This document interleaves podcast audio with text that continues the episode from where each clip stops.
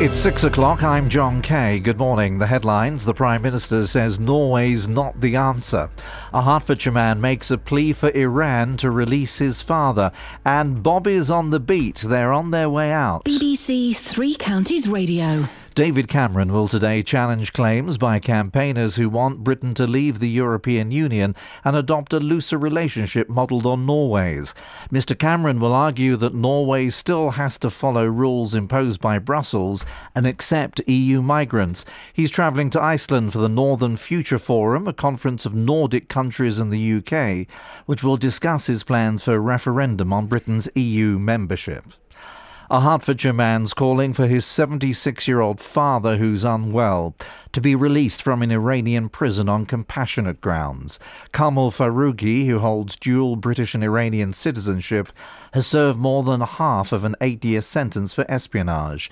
His son Kamran from Hertsmere says his family are desperate to see him. My daughters have um, grown up half their lives not seeing him uh, having seen him a lot when they were younger, and they keep asking when he's coming home.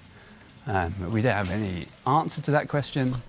The Business Secretary Sajid Javid will travel to Brussels later to discuss current pressures on the steel industry. He'll raise government concerns around cheap steel imports. Steel workers from several areas are expected to lobby MPs in Westminster this morning ahead of an Opposition Day debate on the issue. A leading cancer charity says thousands of cases of the disease could be diagnosed at an earlier stage. Cancer Research UK has analysed two years of data and says there's an unacceptable variation in the speed of diagnosis between different parts of the country. Here's Jane Draper. Many cancers in England are being diagnosed earlier, even with an overall rise in cases. But after looking at this new data covering two years, Cancer Research UK believes there's still room for improvement in many areas. The charity says if all regions had the same rate of early diagnosis as Bath, Gloucestershire, Swindon, and Wiltshire, almost 20,000 cancer cases would be found sooner. NHS England says it's working with doctors towards giving all patients cancer test results within four weeks by 2020.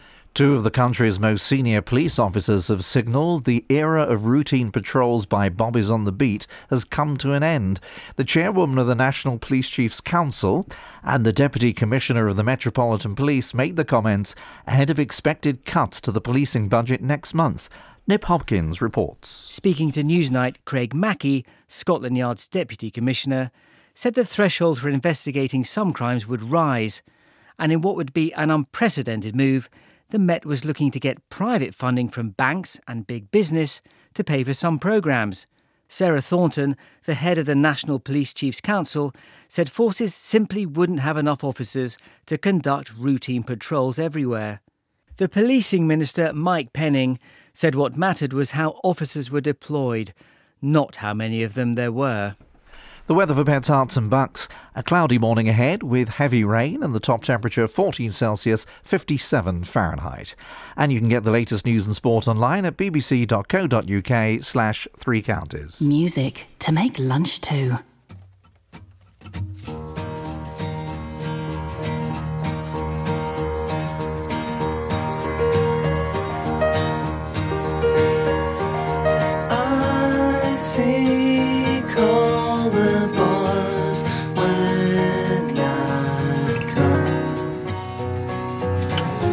Come.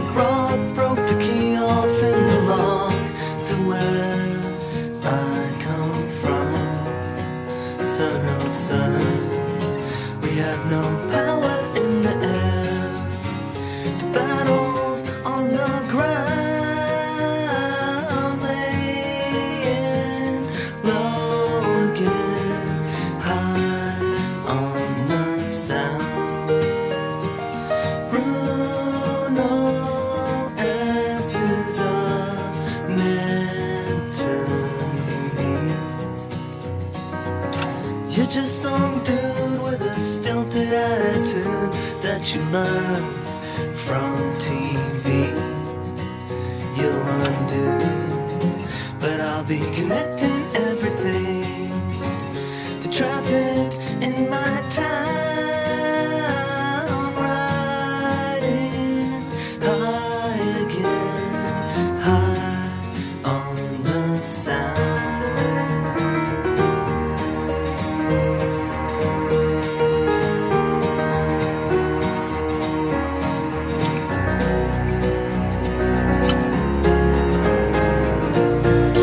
listening for your afternoon.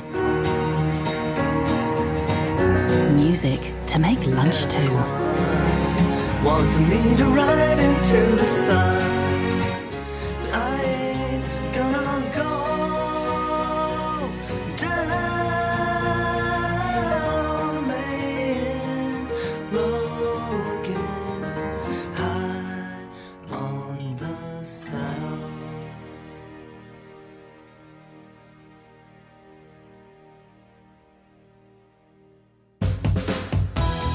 Across beds, Herts, and Bucks This is Guggan Garawal. on BBC Three Counties Radio.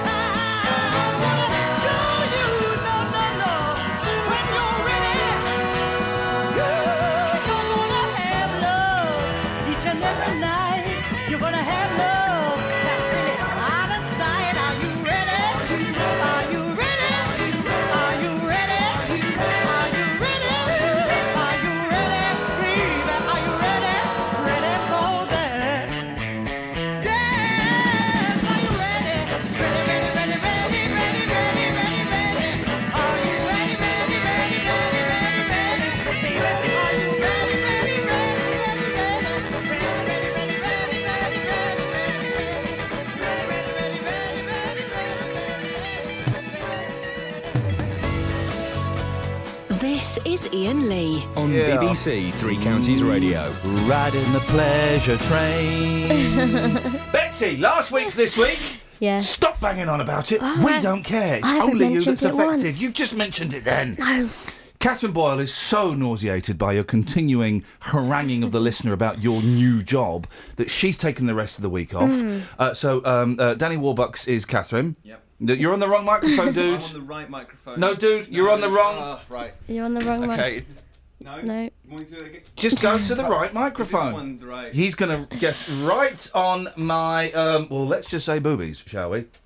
Um, And what let's a not even great pair that. you have. Thank you so much indeed. Now, 03459 455 555. Today is the last day where you can um, uh, uh, call in with your tributes to Kelly Betts. You can do it. You you can do it afterwards, but I'm putting the package together this afternoon. So, you know, I say putting the package together. What I mean is, I'm going to be just like putting clips over Coldplay karaoke. That's a package. Is it? Yeah. Flippin' heck, it turns out that what you lot do is a piece of cake. Mhm. The Hertfordshire family of a 60, s- s- excuse, excuse me, a 76 year old man who's being held in an Iranian prison say they are worried about his health and are pleading for him to be released. Kamal Foroughi holds dual British and Iranian citizenship and is over four years into an eight year sentence for espionage, spying. Amnesty International have called for Iranian authorities to ensure he receives the medical medical care he requires. Kelly Betts has got more. Uh, what happened to Kamal? Incredible story. It is. So he was working in Iran's capital for an oil company in 2011 when plain clothes police officers arrested him at his home. He wasn't charged until a year later, and after two years in prison, he was finally brought to court and sentenced to eight years in prison for espionage, spying. He has dual British um, and Iranian citizenship, but Iran does not recognise that status and regards him as an Iranian in Iranian citizenship Mm. in full. Therefore, the British Foreign Office are having real problems getting access to him to provide the assistance that he needs. Um, and on top of all this, as you mentioned, he's 76 years old. Um, his health is deteriorating, and his family says he needs specialised care, which he's not currently receiving, despite being promised a full medical checkup in the by the Iranian authorities. Um, he's been waiting 14 months for that to take place. His son Kamran and his family are desperate for him to get the medical care he needs. Play clip. My daughters have um, grown up half their lives not seeing him, uh, having seen him a lot when they were younger, and they keep asking when he's coming home. Um, we don't have any answer to that question. Um, we just want him to come home and just live the rest of his life in, in peace with us. The family say they fear he may even die in prison before they get a chance to see him again. Anything that the uh, Foreign Office can do, the UK Foreign Office can do. They say they sympathise. We're Sorry, apologise. We're all, no, we're all a little croaky. bit croaky today. I don't know what's going on, but we did, did, in no way mean to be disrespectful to the story. We're No, of course a bit not. Unfortunately, they don't have the power to release him, though. They say they've been in regular contact with the family since uh, 2013, uh, when they were first made aware of the situation. A spokesperson from the Forest Office. Foreign Office Yeah. says we're very concerned for his health and have raised this with the Iranian authorities on repeated occasions. Okay, well, we're going to be speaking to members of the family a little bit later on. There's a cracking Mhm. story in the papers today, Kells. Singing is the fast way to friendship. Oh no no no! No, no. You don't need a group hug or a company away day No, I've just realised what's to about bring to you closer to colleagues. You just sing together. In fact, not only does singing break the ice, Mm. it helps people to bond more quickly than other activities. Now, you know, it's automatic when I talk with old friends. The conversation turns to girls we knew when their hair was soft and long, and the beach was the place to go. Ah. Yeah, now with suntan bodies and waves of sunshine and California girls and a beautiful coastline with warmed up weather, let's get together and do it again. Come and do it, ba ba ba. Ba ba ba ba ba ba ba ba. Ba Are they the ba actual ba words? Dumby do run biddle bit high. I don't know this bit, hang on. With a girl, the lonely sea looks good. Moonlight makes your night times warm and out of sight.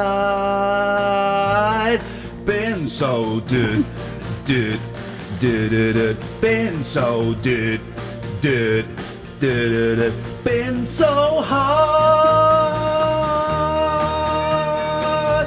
Hey now, hey now, you try singing five parts in one. Hey now, hey now, hey now, hey, come and come, come and do it again. Here we go.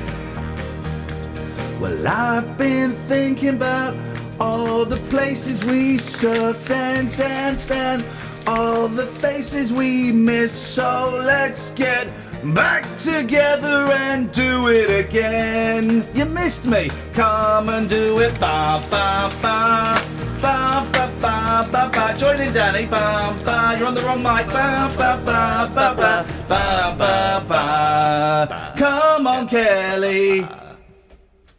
Now, putting into practice the uh, the research here, Mm. we should be closer friends.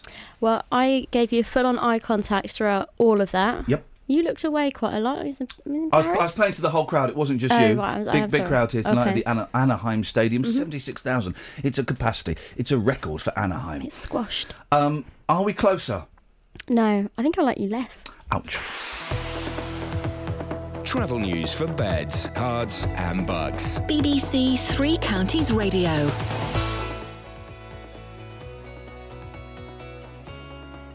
Right, okay. I see what's happened here. Danny's muffed it up. Where's the Trav, Dan? There's no travel there. What, is, what the hell is going on? I'll give him a ring. Well, I wouldn't bother. Okay. Um, Do you want me to? No, I'll tell you what. I'll just, I'll just like a professional. I'll make sure nobody knows what the hell just happened. Six fifteen. Wednesday, Kelly Betts's last Wednesday. It's the 28th of October. She'll never again, unless we get a story that involves it, but hear me say the word February. These are your headlines on BBC Three Counties Radio. David Cameron will today challenge claims by campaigners who want Britain to leave the European Union and adopt a looser relationship modelled on Norway's. Kamran Foroughi from Hertsmere is calling on Iran to release his father from jail. And two senior police officers have said the Bobby on the beat is no more. Travel news for beds, cards, and Bucks. BBC Three Counties. This is now. What the hell just happened there, Bets? I don't know actually. Do you want me to sort it out? That's a crazy running order I've got there. It doesn't matter. We'll sort it out. What we're going to do. Whose running order is that? Yeah, no, that is yours, but it's. Uh, See what we're going to do. Don't worry. Don't, don't panic, Mr. Mainwaring. Don't panic, Mr. Mainwaring. 03459 455 555. This is Iain Lee. On BBC Three Counties Radio.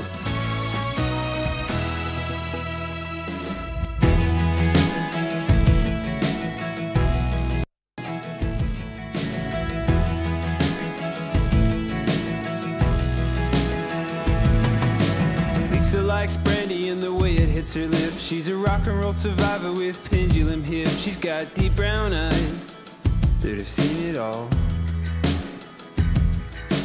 Working at a nightclub that was called the Avenue. The barman used to call her Little Lisa Looney Tune. She went down on almost anyone. From the hard time living till the Chelsea days, from when her hair was sweet blonde till the day it turned gray, she said L-I-F-E-G-O-E-S-O-N. Got more than money and sense, my friend. You got heart, and you go in your own way. L-I-F-E-G-O-E-S-O-N. What you don't have now will come back again. You got heart, and you go in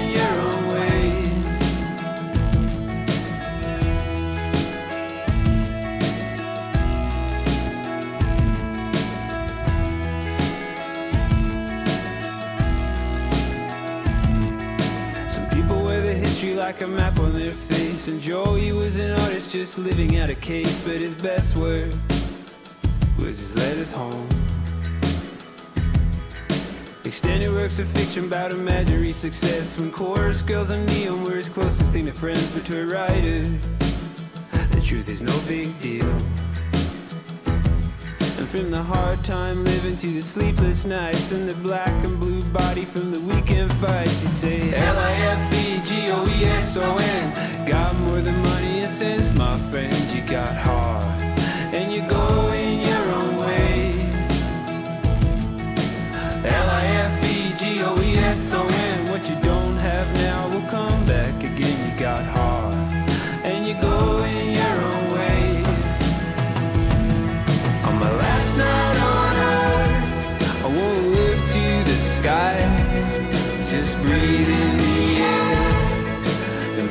In the light. My last night on earth, I pay a high price to have no regrets and be done with my life. L-I-F-E-G-O-E-S-O-N Got more than money and sense, my friend You got heart And you go in your own way L-I-F-E-G-O-E-S-O-N What you don't have now will come back again. You got heart And you're going your own way. L-I-F-E-G-O-E-S-O-N Got more than money and sense, my friend. You got heart And you're going your own way. L-I-F-E-G-O-E-S-O-N What you don't have now will come back again. You got heart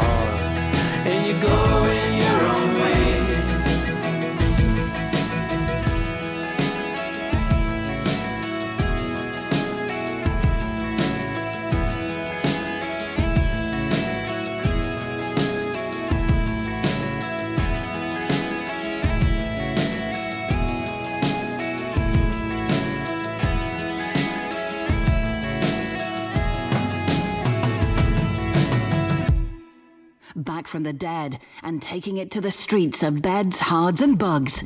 Justin Dealey. Let's never forget you died for our sins, Just. I, I did. I died for about what thirty minutes or so. Then suddenly the injection, woo, back into back. Well, life. It's great to have you back. And Thank but I just see the front page of the Daily Mirror. A friend of mine, Bob Mortimer's just had a triple heart bypass. I say Yeah. friend, not, not particularly close friend, but we've worked together a few times and we text each other from time to time. Um, I love Bob. He's brilliant. And I hope Mm. he's. Um, I hope he's all right. Maybe I'll put you two in, t- in touch. You can tell him what it's like to come can back. Go out for a beer and talk about you know dead times. now, listen, we're going to send you out on the street singing. Yeah, I'm looking forward to that. Did you hear me singing to Kelly? Yeah, do it again. Beach Boys. I, I'm, I don't think I'm- I could do it again. I think once was enough. Well, well, I, was gonna I, I quite enjoyed it actually. Now, personally, if Yeah. you said to me, "Okay, mm, you got the choice to play the Beach Boys or the Iain Lee version," Yeah. I might go for yours. Only because Yeah, I mean. I've heard the Beach Boys version a million times. Yours was something a little bit new and fresh. It was. I would say it was slicker. It was. It was different. Mm, thank you. It's all right. Thank you very much indeed. And people sending in snidey texts, and, and, and Danny came in and just like pointed at me and went, "Uh, right." You the, the Beach Boys. There were five of them. Yeah. Right. You tried doing five part harmonies when you're a one part kind of guy. Do you know what I mean? It's special. Very, very special. Now, on to, um, on to uh, more serious things. Posters with the words Milton Keynes says no to child abuse have gone up in the, the town on buildings and on the back of buses. The idea is to raise awareness and encourage people who may be worried about a child to come forward.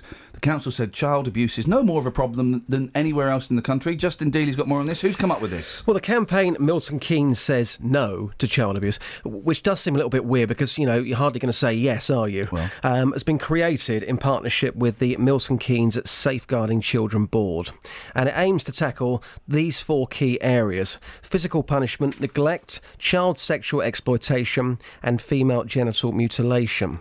Now, according to the council, uh, this is part of a larger piece of work which is being overseen by the MK Safeguarding Children Board, being undertaken by a number of agencies, which include the MK Clinical Commissioning Group and also Thames Valley Police. Now, as well as being put on the back of buses and buildings, the posters have also been distributed to schools and the images are being placed on the council's Twitter and Facebook pages. Uh, what's been the reaction? Well, it's, it's been a, a bit weird because, as I say, when you go back to that Milton Keynes says no to child abuse, it does seem a Yeah. bit strange. Yeah, yeah. Um, not everybody's been impressed by this. Uh, Frank Hovis on Twitter says in response to this, like we were saying, uh, was yes a possibility then? Um, question mark. This is pointless. Who's Uh, Frank Hovis? Is uh, he? he's just somebody on he's just a Twitter. punter. He's okay. somebody who's local in Milton Keynes, Okay, okay. who once uh, had a go at me actually for my comments about the Milton Keynes dance. Uh, that's a different issue for Okay, okay, right. Um, but Gabrielle Shaw, the chief exec of the National Association for People Abused in Childhood, says what is really needed is more support for abuse victims. But if this does start to get people talking, then it is a good thing. We will be speaking to her, well, you will, later in the programme. I like, she, uh, Gabrielle speaks common sense, I think, so I look forward to speaking to her. The people behind this, what have they got to say? Mm. Yeah, Jane Held, who's the independent chair of the town's Safeguarding Children Board, said, Preventing child abuse starts with you, me, and everybody else reading this and seeing our campaign material. Uh, they also say every child is important, and we take safeguarding and promoting the welfare of children in Milton Keynes extremely seriously. And uh, Councillor Peter Marland, who's the leader of Milton Keynes Council, he says that we are committed to protecting the health, well-being, and lives of children in Milton Keynes, and we want to make it extremely clear that Milton Keynes will not tolerate any form of child abuse. He also says, I hope this campaign will encourage anybody who may be worried about a child to come forward with their concerns. I hadn't seen the posters. I'm looking at the posters now. Uh, The, the, the, I think the phrase Milton Keynes says no to child abuse is a little bit. mm, I, I- I, I can see what they're doing. It's a little bit, yeah. Yeah. The- but the post, the posters do have more than that. The poster. I'm looking at the one. Okay, well, I can see three of them, and I've got a problem with one of them. Actually, looking at it, let's look at the physical punishment one. Mil- physical punishment. Milton Keynes says no. Uh, this is tiny. Hang on. Violence is never the answer. Deliberately hurting a child is illegal. If you're um, if you're concerned about a child, then call this number. So it's got a number Yeah, yeah. and it's got an email address. So mm. it's not a complete just Milton Keynes going, "Hey, we don't like this stuff." They are. Yep, I, yep. I can see how this. You, you you might be a child, or you might be a neighbour, or you might be a cousin or something, and you see this, you might be encouraged to call in. So I can kind of see that helps. I don't like the picture. Yeah. The picture of this is flipping horrible. It's a young girl in a tatty place. She's obviously in a lot of pain. She's lying on the floor, and then there's a, you can see a hand holding a belt. What a horrific image! It's a horrible image, but I think, you know, if you look at uh, Peter Marland there from Milton Keynes Council, the leader, he's got it right. Yes, you know, we can talk about the language used, we can talk about the pictures, but he's hoping if somebody knows somebody who's doing something wrong, he's hoping that person will pick up the phone and say, Look, I'm concerned about this child's well-being. Can you please look into it? I think I'm supposed to be a bit snarky about this, and I don't think I can be. I think Mm. maybe the, the phrase Milton Keynes says no. Yeah. well, okay, no, but, the campaign's trying to do good. Yeah, it's yeah, trying yeah. to do it's good trying to do good, and I, I, it's giving out phone numbers and, and, and emails, and I don't think you can knock that. Hmm. Complete gear change. There it is, clunking. Yep. Songs that begin with a counting. One, two, three, four. The obvious Uh, one. the Beatles. Well, yeah, I can think of two of the Beatles. Obviously, Okay. there's um, I saw her standing there. Yep, that's the one I can think of. There's another. I'm going to play the other one in a second. Okay. It's got it's got a really creepy. There's the creepy. Um, D- D- Danny's got his hand up. What? Why? I know, I know one. I know one. All right. Um, there's a. well, well, all right, Have mate. it. Well, well, you know, why I'm doing a ra- I'm doing a radio show, buddy. Yeah, but I got the answer. Shall we? Go on then. Go on. Can I do mine first? Go on, Kels. Yes. One, two, three, four. My baby don't mess That's not the around. Beatles. Da-da-da-da-da. Doesn't have to be the Beatles. Oh, Can be well, mine- anybody. mine's the Beatles. Okay, well that's good. So Thank who's that? Blair. Snoop Dogg. OutKast. Um, and yours is. I was going to go for your blues. Does it count in on your blues? Yeah. You one, two. All right, mate. Wooly Bully? Did I have one? I don't know. Yes. There's a uh, do, do the counting. Let me. No, it wasn't. It. I don't think Wooly Bully does. There's a Monkees song. You told me the first song, uh, track one of uh, Headquarters. They count in. They spent ages counting in because those guys are crazy. um, we could do that. Oh three four five nine Okay. four. This is the other Beatles one I was thinking of. Have some of this. Oh, hang on a minute. That's the wrong one. hang on a minute. Wooly Bully, I'm sure, does have. Hmm. I think it has numbers, but in a different language at the start. Oh, no, Yeah, we yeah. that. We could have different languages. I, Hang on a I'm going to mess with the system. Hang on a minute. No, I've got. Oh, where's where's my blooming revolver? Because I want to shoot everybody. No, I don't. this is the one I was thinking of. One, two, three, four. One, two. Let me tell you how it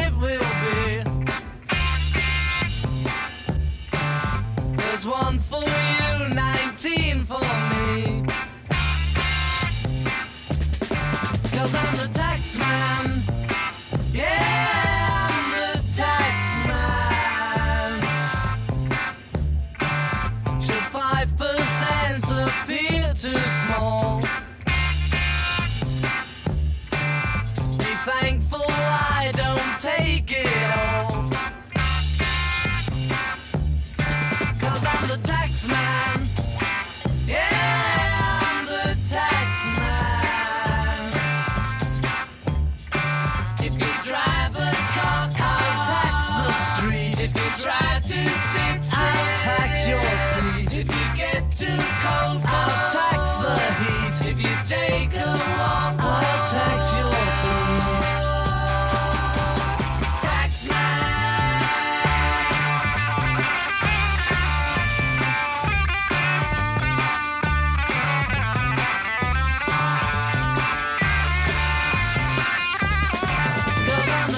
Man. Yeah,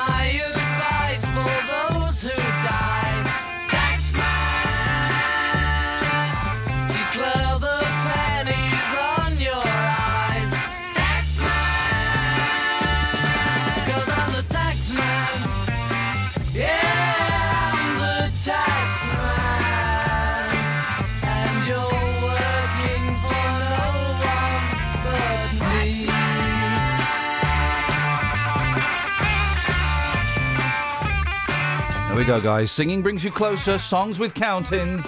We'll come up with other bits and pieces. Don't worry, don't worry. Now, fingers crossed this will work.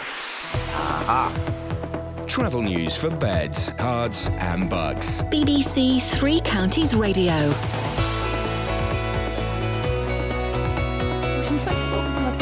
25 for Enfield. That's because the vehicle's broken down. And on the A1, it's very slow southbound from the Holiday Inn towards the Stirling Corner as well. On the southbound M1, it's busy around Junction 10 for Luton Airport Spur Road, heading towards Junction 9 for Redbourn. On the speed sensors, it's also looking quite poor visibility because of the rain as well. In Ampthill on the A507, the bypass is closed in both directions between Station Road and Froghall Road for roadworks, so that could cause some delays around it. And on the trains, East Midlands trains have no service between Kettering and Leicester because of overrunning engineering works. Samantha Bruff, BBC Three Counties Radio. Thank you very much, Sammy. Across Beds, Herts, and Bucks. This is BBC Three Counties Radio. It's 6:30. I'm John Kay. Cancer Research UK says almost 20,000 cases of the disease could be diagnosed earlier if all regions match the performance of the best. Kamran Foroughi from Hertsmere has called upon the Iranian authorities to release his 76 year old father from jail as he's unwell. Survivors from the whale watching boat that capsized off the west coast of Canada say most of those on board were on one side of the top deck when a wave hit the other side, turning the vessel over. Five British nationals were killed and an Australian man is missing. The weather, it's raining this morning, but it should be drier this afternoon. Three Counties Sports. BBC Three Counties Radio. Chelsea are out of the League Cup after being beaten 5 4 on penalties by Stoke at the Britannia Stadium. Last year's Footballer of the Year, Eden Hazard, who hasn't scored all season, missed the crucial spot kick. Chelsea manager Jose Mourinho says his players couldn't have done any more to win the match. I almost said the result is not the result we, we want, but I have no reason for not to be positive. I don't have a, a, a reason for not to be proud with myself and with the players. If some people likes to say that the players are not with me, watch this game and you know that they are with me or they are not with me. Arsenal are out of the League Cup, beaten 3 0 by Championship side Sheffield Wednesday. The defeat could prove even more costly to manager Arsene Wenger, who saw both Alex Oxlade Chamberlain and Theo Walcott go off early with injuries. Both of them are muscular injuries, so you need to wait 48 hours in the scan to see how big the damage is. But uh, they're, of course, out for the next game. When you lose two players like that, you look at your bench and you think, uh, do I bring another experienced player on and uh, risk to lose another one? Championship Hull are also through after beating Premier League Leicester in a shootout, while Everton also needed penalties to beat Norwich. Tonight, Liverpool host Bournemouth with manager Jurgen Klopp still looking for his first win. Daniel Sturridge again misses out with injury.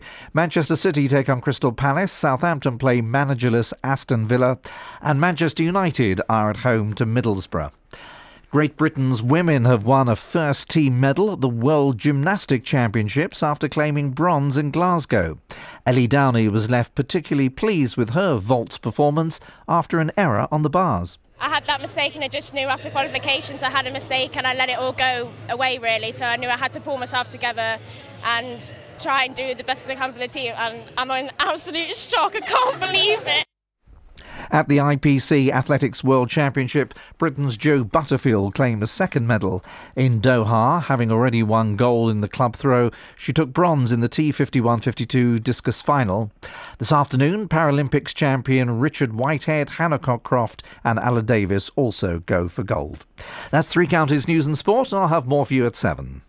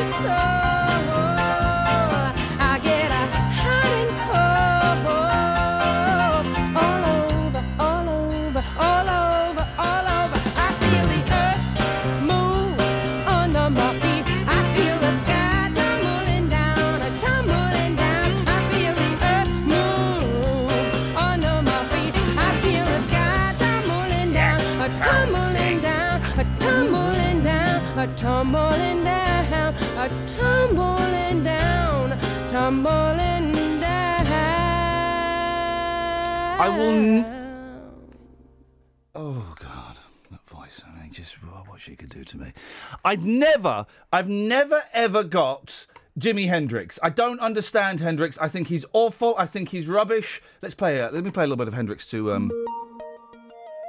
This is quite a good one, but I just don't get it. Right? I think he's rubbish. Oh, Jimi Hendrix. Jimi Hendrix. Oh, Jimi Hendrix. Jimi Hendrix. Here's a fact.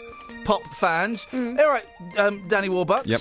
You're, and I know that you're down to the final three to take Kelly's job. Yep, it's and a I fight know, to the death. Yeah, I know it's between you and other people whose nicknames I shouldn't probably mention on the air. So, let's see how good you are, shall we, Sunshine? Mm. Spotlight zooms in on on Danny Glover. What's your name? Okay, Danny. whatever, doesn't matter. Danny's fine. Spotlight zooms in on him. Yep. Hones in. It's just you. You're in a darkened room. and It's just you. And the question is put to you. And this question is important as to your future, as to whether you're the new Kelly or you're, you're, you're the old Danny Who. Danny Who Who. So, 1967, Jimi Hendrix. He's the opening act for um, a group touring around the United States of America. He's the opening act. But who was Jimi Hendrix the opening act for? Where were they from? Can you give me that? Um.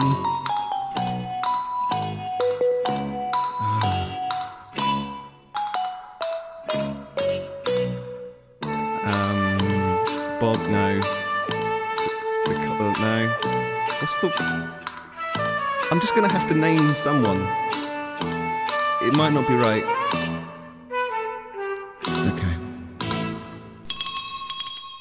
1967, Jimi Hendrix was the opening act for one of the biggest uh, groups at the time. But what was the name of that group? Was it the Kings? I'll give you a clue. Yeah. Oh, no, because I've got the fader down. Hang on a second, hang on a second. I'll give you a clue. He was the opening act for one of the biggest groups of the time. Here's your clue. Um. Danny, this is your. Come on, one more time. okay, I'll give, I'll give you a clue. It doesn't help. I don't know that. Uh, well, should we, should we go? Should we go to the break? This is what. You, this is why it's this not such an easy job. yeah. Kelly, Mhm. 1967. Jimi Hendrix was the opening act for which group? The Monkees. Ladies and gentlemen. Oh, I was actually going to say that. What did you would? No, because I, I thought it's you. So. Weren't they furious at how great he was? No, no, no. They, they, they were. They. Hendrix was furious that everyone was going. We want Davy. We want Davy. So uh, concert. No, the Monkees asked him to open for them. They saw him at a tiny Hmm. club. So there's, you know, they're playing to to 11 year old girls who are screaming, "We want Davy," and he's going, "Fuck's air," and you know. Using his guitar as, let's be honest, a penis extension. Uh, 12 dates into it, they're screaming, We want Davy. He stops Foxy Lady, he flips them the bird and chucks his guitar on the stage and walks away. So we'll do it again, Danny. Okay. Right? Okay, we'll do it again. Because I, I like you. Okay. I like you. I want you to do well in life, son. That's all right? good. At the moment, you're a, you're in a fast track to Nothingsville. You're on a slow train to Loserville, Yeah. USA. And I want you to get off that train and get to Success City. so we'll try it again. 1967, Jimi Hendrix was the opening act for which group? And I'm going to give you a clue. No, sorry. Just... Unbelievable. Siamo noi e la gente ci guarda ed amico un po'. Ci chiamano i Monkees, siamo meno matti di chi si crede più intelligente di noi che la pensiamo così. Comunque parliamo, non è giusto mai, c'è sempre qualcuno che ne sa più di noi. Ci chiamano i monkey, siamo meno matti di chi si crede più intelligente di noi che la pensiamo così. Ci chiamano i Anyway, i anyway, i Anyway. i. Oh, shut up. Um, so Hendrix is Bobbins, right? W- uh, uh, and I'd never understood the fascination with Hendrix. I think he's absolutely awful, just terrible guitarmanship. He can't play a tune. It's all a bit wobbly and a bit, you know. Um, oh, I why? Are, oh, I've got stuff on all of my um, my faders. Am I meant to have stuff on all of my faders? It doesn't. My sc- my screen doesn't normally look like that. Is what I'm trying to say. Thank you. Uh, so there's always this obsession with Hendrix. I went to sc- to school with a kid who later beat me up, um, not because of Hendrix. Um, Sorry, nothing. No, he did. He, he, he decked me. Hendrix's bedroom will open to the public. Crying out loud! Is that right? Did he die in his bedroom? No. Are you, no, he didn't die in his, in his room. Well, he where, was, where did he wasn't die? in his house. Where was he? Uh, someone else's house. You seem to know a lot I about it. Have the police uh, Yeah. questioned you? I, I, I love Jimi Hendrix. Wh- Why? Why did Dennis? Yes. Do you love Hendrix? No. He was rubbish, wasn't he? He was, yes. Jimi Hendrix Tell you is. what, that young fella. What? He probably looked daft in a skirt. Sorry? Replacing, replacing our Kelly. Mate, mate, listen, you're an old man. He's a young lad, okay? I know we're the BBC, but we can't encourage our young male members of staff to dress in skirt and act sexy for your yourself. Well, very, very good, very good. But Ve- very good, very good indeed. Very good indeed. So, Kelly doesn't wear skirts. She wears trousers. Jimi Hendrix's. She wore a dress yesterday. What? Jimi Hendrix's London home is set to be opened to the public. Oh, I've been there. So have I. It, it, he shared. Have I got this right? Didn't he share a home with Mozart? Um, At the Same time. no. separated no, no. by about 150 years. Yeah. But it was did Mozart No, live it's there? not Mozart. Beeth- It's, is it George? Beethoven. George, uh, the 1982 guy. The what? Uh, the 1982 yeah, guy. the Big You mean Brother guy. 1984? No. George Orwell. Yes, no, no, no, no, no. It was a classical composer. He either shared the flat or he had the flat next door to like um. He, who you're talking about was above him. Sorry, musically, yes. No, We're Jimmy's, talking about that Jimmy's they had flat the same was like flat. the middle floor, and above him was the Oh, composer. You mean? I can't Oh. remember. Oh, who was it? I've been there. I saw. I saw. Well, you're still there. things. right. The top. I would rather go, no. So who was you're saying? You're saying that the um, you're saying that the guy was above him. Incorrect data. The top floor of the legendary US guitarist's flat will open in February. There you go. You got a free one. Yeah, but that wasn't it. That's not where he lived. He didn't live on the top floor. I went and saw a show in there. Um, starring Alistair McGowan, the hook-nosed impressionist, Mm. um, where he imagined what it would have been like if Beethoven and Hendrix they lived, they were in the same flat. It was the same flat. Otherwise, the, the, the McGowan play was was based on a flawed premise because he imagined what it would have been like if they both. Um, oh God, I'm even boring myself.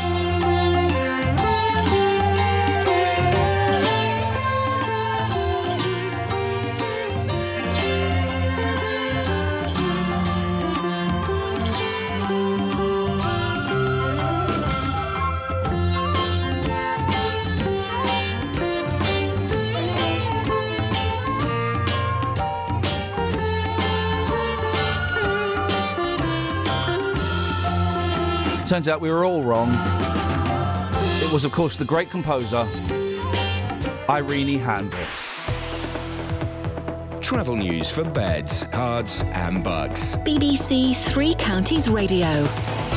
On the M25, a lane to close clockwise between junction 24 for Potters Bar and 25 for Enfield. That's because a van's broken down, so it's causing it to be very busy. And on the M1, it's slow southbound from junction 10 for Luton Airport to 9 for Redbourne. It's also busy now on the A1M southbound between- between junction 8 for Hitchin and 7 for Stevenage. In Walthamstow on the North Circular Road, there are delays westbound because of an accident which has closed the road at the Crooked Billet underpass. That's causing a delay from the Waterworks corner. And also in St Albans on the North Orbital Road, there are roadworks for each way between the Park Street roundabout and the London Colney roundabout. There's a lane closed in each direction, so expect some delays there. It's not looking too bad yet, though. On the train departure boards, there are no reported problems at the moment. Samantha Bruff, BBC Three Counties Radio. Thank you, Sammy. Where are we now? 6.46. It's Kelly Betts's last 6.46 news on a Wednesday. These are your headlines. Cancer Research UK says almost 20,000 cases of the disease could be diagnosed earlier if all regions match the performance of the best. Survivors from the whale watching boat that capsized off the west coast of Canada say most of those on board were on one side of the top deck when a wave hit the other side, turning the vessel over.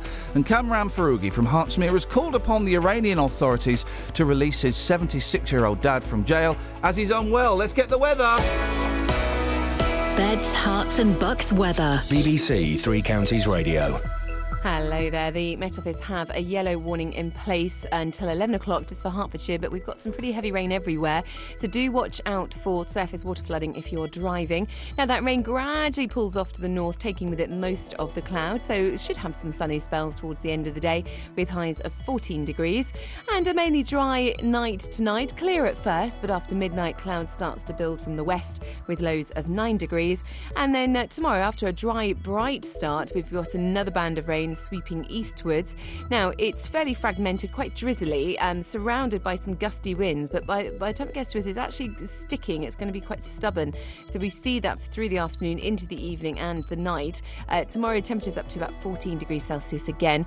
Uh, so overnight, uh, that drizzle isn't really going anywhere, and then it's joined by a heavier area of rain, which we then see into Friday as well, clearing in the afternoon, leaving a couple of showers behind. It's looking drier and brighter over the weekend, slightly cloudier on Sunday, but staying mild with some mist and fog at night and in the mornings. That's your latest forecast. Cheers, my dears. Steve's called in. Steve, what's your problem? It's not a problem, really. Just, a, just thought I'd let you know what is the point, eh? What is the point? What, what now? Now let's let's see if we can hone this down. It's a question philosophizers have been asking for for many many years. Now, do you mean specifically um, this show, that last conversation that was really you know going nowhere, or life in general? Uh, neither of the above. Steve, you've blown my mind. Yep. What is the point in me bothering listening anymore when Kelly pops her clogs? Well, now, and I have to clarify, Steve. I have to clarify for, um, and we we are considering opening up a, a hotline for like when Take That split up. Kelly is not technically dying. She's going on to another job at BBC Coventry and Warwickshire, where she's in charge of catering. But she will be, Steve. She will be dead to me. Yes, that's correct. Yeah. So, hence my point. What is the point? There isn't, is there? There isn't, No mate. point. Um, we have decided. Um, um, th- we have decided that next week we're not going to do any breakfast shows between six and nine. There is going to be, as a mark of respect, there will be silence. Uh, between those three hours. Then the week after, just like the Beach Boys came out the day after the drummer Dennis Wilson died and said, Well, we're going to carry on with the tour that we've got booked. It's what he would have wanted. We're going to carry on with the shows I'm contractually obliged to do, Steve. It's what she would have wanted. I, I think you're right. I think it's a fantastic idea. Thank you very much indeed. Do me a favor, just keep me near. Don't you remember when you said what I wanted to hear? I'm not so clever, but I know it's real. If I lived without you, I don't know if I'd ever heal. Where are we now? You've got me thinking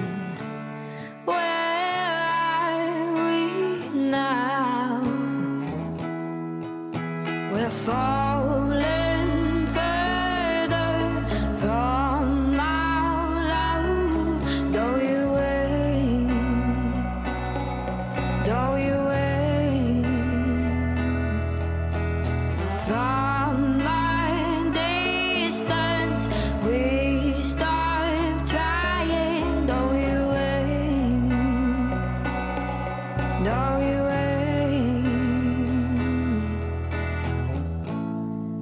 we do better. I've tried to be clear. I can be your friend, but that's not what you want to hear. I'm not your answer. In time, you'll see. You have a future where you won't need to love me.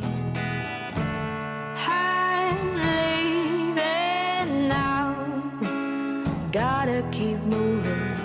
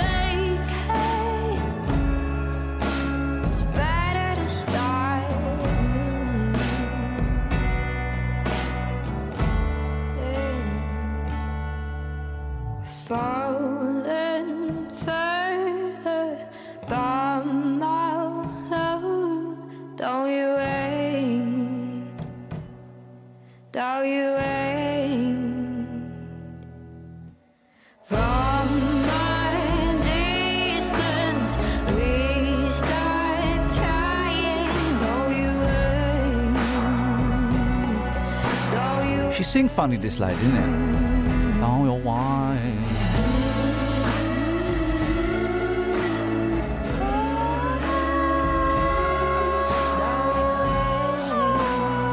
Just at the very edge, but I still make it sound pretty, pretty powerful. Who's that? That's not even a BBC introducing track. No, Wowzers. she's from Australia. From Australia, well, they've got lower standards in their music over there. Did you not like that? I quite liked it, but she sang like she was from Sweden. I thought you'd like her voice. Um, now, um, the Lonely Planet do this from time to time. They come out with complete and utter balls. Manchester. Let's let's get uh, let's get some appropriate Manchester music. One of Manchester's finest, the Kinks. Manchester has been named one of the top ten cities in the world to visit next year by travel guide Lonely Planet. Now, the, what are you doing? I'm just playing the maracas or whatever this is. Put your maracas away. I'm not Sorry. interested, love. I'm a married man. I'm almost thrice your age. Um, Lonely Planet do this so that idiots like me mention Lonely Planet, right? Mm. Because they don't genuinely think that um, that Manchester's one of the top ten cities in the. World. I've been to Manchester. It's all right. But have you been? I, all right, I'll compile a top ten list that's better than Manchester straight away. Um, Tokyo, uh, New York, um, Athens. Um, I'll have another Japanese one if you don't mind. Yeah, I don't mind. Uh, Kyoto. Wait, is this uh, is it English cities though? Because Japan's not in no, England. I know that's what I'm saying. No, these are from around the world. Oh, okay, fair enough. Carry on. Top ten. This is right. Top ten cities in the world. In the world. Kelly. Okay, Gonna miss on. your stupidity. Although it looks like uh, what's his face might be well up there.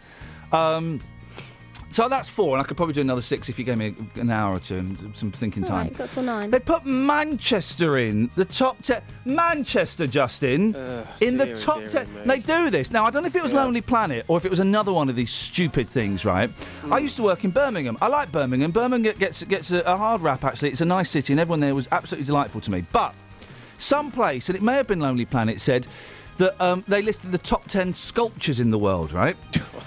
And what on the top ten um, like things you should like th- th- tourist attractions, right? So they, they Yeah. could have the Eiffel Tower, you could have Big Ben, all of this stuff, right? About number four was the Bronze Bull outside the Bullring Shopping Centre as one of the top ten attractions in the world. Wow. Utter balls, and they do it so that we mention their names on it. Well, I'm mentioning Yeah. your name, Lonely Planet. I'm saying you're stupid and unreliable. Well, you know, if you, if you take Coronation Street out of Manchester, it doesn't exist to me. There's nothing to do there. Have you done the Corrie tour yet? No, I haven't. Do no. it. Here's the top ten. Top ten backwards. Rome. Nine is Nashville. Eight is. Ma- Ma- Rome? Rome is two places lower than Manchester. you take it. Number seven is Fremantle. Uh, eight, uh, six is Mumbai. Five is Ro- Mumbai's a dump. Five is Rotterdam. The four is Georgetown. Three is Dublin. I didn't know where these. pla- Number one is Kotor. What the hell is Kotor? Makes me want to puke. Makes me want to puke, Justin. Yeah, yeah, I Uh, know, I can listen, it. singing. Yeah. We've heard on the show it brings it brings people closer together. It makes friends. Yep. It's a great way Yeah. of making friends. Well, I asked you to go to the streets, Justin, and, and make friends. Have you Yeah, done I that? Yeah, I have done that. Can, can you hear the rain? Oh, beautiful, Absolutely beautiful. chucking down. So to go on the streets this morning and ask people to sing well, was a tough call. It takes either a brave man or someone who has a contract. Yeah. One of those two, and I don't know It- which one you are. It, it was the latter. So um, I've been on the streets this morning, and uh, you'll love this. Here's what happened. Mark, uh, I'm led to believe your favourite tune is Rapper's Delight. That would be correct, sir. Ah, right, okay. Come on, just give me 10 seconds. I said a hip, a hop, a hip, a do do do, hip hip hoppity, and he don't stop rocking to the band, baby boogie. to Said up jump the boogie to the rhythm of the boogie the beat. Now what you hear is not a test. I'm rapping to the beat. And me, the crew, and my friend, I'm going to try to move my feet. It's 6.30 in the morning, I've got to get going. You, my friend, are a legend. Thank you so much. I presume you got lots of friends. Uh, I've got quite a few around, yeah. Yeah, because you can sing. That's why I'm rap. I know the words, but the tune's not that great. No, you're a legend. Thanks very much. What's your favourite song? Uh, Don't You Worry Child by Swedish House Mafia. All right, okay, go on, 10 seconds. Don't you worry, don't you worry, child. Heaven's got a plan for you. Now, this report says if you sing, it's an easy way to make friends. You obviously can sing a little bit. I presume you got lots of friends. Until I sing and then I lose them all. they all run away quickly. Hey, Javid, that's the wonder, the wonder of. Oh, you. Okay, mate. Th- th- thank, thanks very much. Yeah. Thank you. Okay. Here's the thing, Justin. Um, I know we have a lot of um, Asian listeners to this show, right? Oh three four five nine four double five five five. I grew up in Slough, so we had loads of. Uh, it was primarily uh, Indian kids, quite a few Pakistani kids, a few Bangladeshi kids, and, and uh, Elvis Presley, right, is massive in Asian families. Whenever I would go around to my Indian mate's house for tea, right, there was a picture of um uh, oh I think we've lost. Has, has Daly disappeared? Is he gone? Is he gone? Oh he's, he's there. Sorry you're on the right one. There, were- there, you go, I go around to my Indian mate's house for tea. They'd always have a picture of Elvis up on the wall. I know it's incredible, isn't it? I mean, uh, are you thinking the Asian megamix? I don't know if I am thinking that. Are you thinking it? I'm thinking it. I'm thinking it with trepidation partly because I don't know what it means. That means we go onto the streets and uh, we have um, lots of people singing Elvis Presley songs. I'm thinking no Travel news for Beds, cards, and Bucks. BBC Three Counties Radio. On the M25, there are delays clockwise because the lane's been closed between junction 24 for Potters Bar and 25 for Enfield. On the M1, it's slow southbound just after junction 12 for Flitwick. And on the A1M, it's very busy going southbound between junction 8 for Hitchin and 7 for Stevenage. In High Wycombe on the A404, it's quiet at the moment, but there's roadworks at Daws Hill Lane, so that could cause some delays later on when it starts to get busier. And on the train departure boards, there's no major delays at the moment. Samantha Bruff, BBC Three Counties Radio. Sammy, thank you very much. And it's always one of those things that's really, it's genuine, absolutely genuine. You go around to the Indian kids' houses, um, and they'd have a picture of Elvis up. And I, and I asked my mate, um, um, asked my mate Ajit once. I said, Ajit, why have you got the picture? He said, Oh, it's because my mum thinks he was a bit Indian. Is there, is there any is there any truth in that? We'll take your calls on it after this. Here's the news. Local and vocal across Beds, Herts, and bucks. This is BBC Three Counties Radio.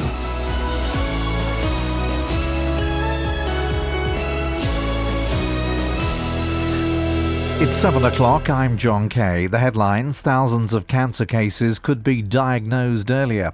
The whaleboat tragedy in Canada, why it capsized. And a Hertfordshire man calls on Iran to release his father. BBC Three Counties Radio. A leading cancer charity says thousands of cases of the disease could be diagnosed at an earlier stage. Cancer Research UK has analysed two years of data and says there's an unacceptable variation in the speed of diagnosis between different parts of the country. Here's Jane Draper. Many cancers in England are being diagnosed earlier, even with an overall rise in cases. But after looking at this new data covering two years, Cancer Research UK believes there's still room for improvement in many areas. The charity says if all regions had the same rate of early diagnosis as Bath, Gloucestershire, Swindon, and Wiltshire, almost 20,000 cancer cases would be found sooner.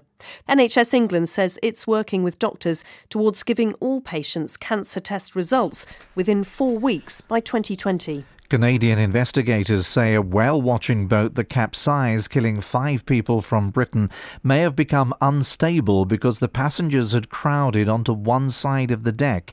The vessel overturned off Vancouver Island on Sunday. James Cook sent this report. Surviving passengers and crew members have told investigators that most of those on board the Leviathan 2 were on one side of the top deck when a wave hit the other side, rolling the boat over.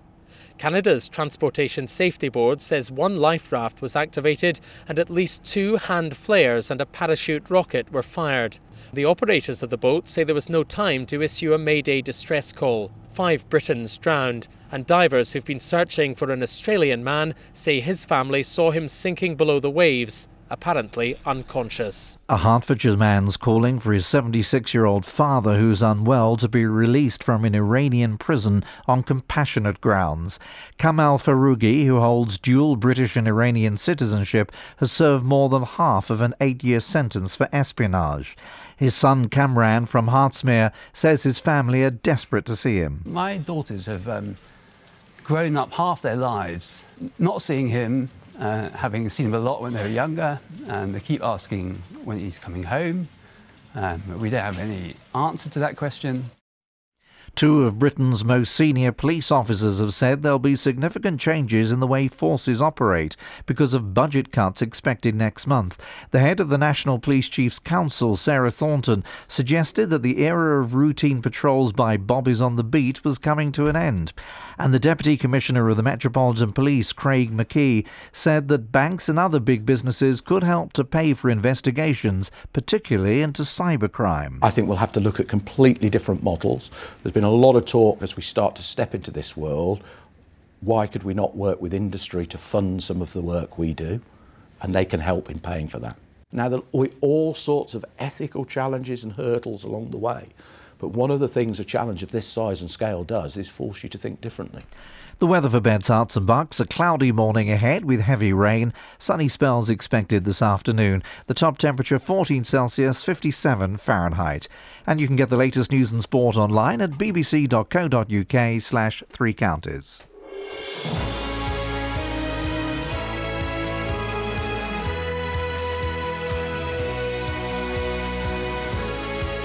Morning, guys. Iain Lee, BBC Three Counties Radio. It's um, it's wet and miserable out, and let's be honest, it's wet and miserable in as well, isn't it, guys?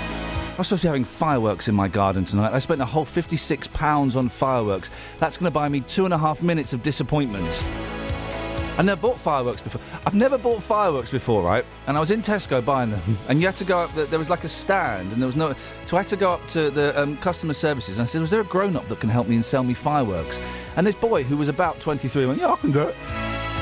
And then he said, and I was genuinely had a thrill as I was buying these fireworks. I felt very naughty. I was the generation that was brought up on the advert of that girl with a big bandaged hand because she picked up um, um, um, a sparkler the wrong way round. Idiot. And this guy was was getting this. But what fireworks do you want? I said, Oh God, blimey, my mum's going to be very. My mum's going to tell me off if she finds out I'm doing this. What do you mean? Because I feel a bit. I don't. What for? What fireworks do you want, please? I've got to go. It was a very uncomfortable moment. And now it's peeing it down, so I'm not going to be able to set them off. Songs with countings, and just why do Asian people love Elvis Presley so much? Across beds, Herts, and bucks. No, I'm not. This is No, no, no. BBC Three Counties Honestly, Radio. it was a weird thing. I would say about 75% of the kids, the Indian kids, when I went to their homes after school for supper, they'd have pictures of Elvis, but and the mum and dad would have it in the living room. And I, I and I don't and I don't know why. Oh three four five. Oh, oh, oh, I'm being slightly flippant, but oh three four five nine four double five five double five. Can anybody? Can anybody? Where is Akbar Dad Khan when you need him? Yeah, that's all right. I just went to the roof of BBC Three Counties Radio, and I um, I, I flicked a switch and I put the um, the illuminated A D K logo flying in the sky, and within don't you worry, he's going to call now. He calls every day, but he's going to call now. We're going to speak to Akbar Dad Khan and get the uh, the insight. Is that right, Kels? Thank you very much indeed. You right, Dan? Dan? Yeah. Good lad. Oh three four five nine four double five five double five is the telephone number if you want to give us a call. Now, posters with the words "Milton Keynes says no to child abuse" have gone up in the town on buildings and in the back of buses. The idea is to raise awareness and encourage people who may be worried about a child to come forward. The council said child abuse is no more of a problem than anywhere else in the country. Some people on Twitter have got a bit snarky about it and said, "Well, what, what, is, is Milton Keynes going to say yes to child abuse? What council? What what town says yes to to, to um, child abuse?" And I, and I think that was what I was supposed to be doing. But I, I, I've seen the posters and I, I, I can't really get snarky about it. Gabrielle Shaw is the chief exec of NAPAC, the National Association for People Abused in Childhood. Uh, Gabrielle, it's always, um, uh, well, I say pleasure to talk to you. We talk about, you know, pretty grim stuff, but it's always nice to get your, your valued input. Have you seen these posters? Good morning. Uh, yes, yes, I have, and um, I'm quite impressed actually. I think they're really good. Tell me why. Go on. Because they're not. First thing to say, they're not a silver bullet. Posters by themselves are not going to to, to save anything or cure the whole the, the whole issue. But what does do is to raise awareness. And that's always a bit of a hackneyed phrase, isn't it? Raise awareness. What does what does that mean? It means that if someone sees it and it sparks something in them, if it if it starts a conversation between two people, if someone thinks, "Oh, hang on, I, there is something wrong. I, I did see something like that the other day," then if that's if and they follow that step, if they if they start to notice, if they take the appropriate steps to report to the authorities, then that- that's achieved its aim. So yeah, and I'm very impressed and think it's a good thing to do. I think I've been given this story, Gabrielle, because sometimes people think I have a tone and that I'm supposed to go, well, Milton Keynes says no, or was it going to say yes? But I've, I- I've looked at the posters and I- I've got a slight issue with one, which I'll get to in a minute. But yeah. um, it's not just a poster saying, hey, we don't like child abuse. It's it's then it goes into, it's got like a little line, kind of just very lightly explaining what, what that might be. And then it's got a phone mm-hmm. number and it's got an email address. Now, that can only be a good thing, can't it? Oh, absolutely. If and, and I can see the point. If it had just been Milton Keynes says no, and that's it, well, then I too would be going, well, what's the point to that? Mm. But but this is this is leading to action. It's actually giving people um, and they, the, the information they need because if there are concerns, they they they're, because they're worried about children and various situations as opposed to describe. There's actually a concrete step to go to, go down and follow, and surely that can only be a good thing. I tell you the one I don't like, and it just makes me a little bit uncomfortable. I suppose it's meant to, but. Um, it, I don't know if you've seen the one. Uh, there's, there's there's one about female genital mutilation. There's neglect, Yes. and there's the physical punishment one, Yeah. where it's a picture of a young girl. I'm gonna I make up she's about eleven, and she's in a, a grotty flat, and she's kind of on the floor, and she's c- covering her face, and she's obviously in pain. And then you see a picture of a man's hand holding a belt. The implication is she's about to get thrashing part of me, and I don't know if it's I'm a dad or if it's I'm a worse or what, uh, that feels just a little bit graphic for me. Do you know what I mean? Yeah, that is. um, I saw. I've seen all those posters, and I think that one it does. It does grab you, doesn't it? Because Mm. of that, because it's so visceral. You see the. I mean, she, she's cowering away, and the, the, the man. It's quite a. He's quite a beefy guy, isn't he? Quite a bit. And he's holding a belt. Um, it is. It is graphic, and it's shocking. But uh, you know what? I think it's meant to be, and I think it's meant to be because, um, the, by its very nature, violence, abuse happens in secret. It happens hidden away, and it is graphic, and it is shocking um, to be to, to to suffer. So I think if that if that does grab your attention, Yeah. the thing. I think well, yeah, it, is it is close close to the bone, but then so that's what physical violence is. I think for a lot of people um, who think that violence is the answer and that you know that you, it is okay to hit a child, this this rightly grabs the attention and, and challenges that view.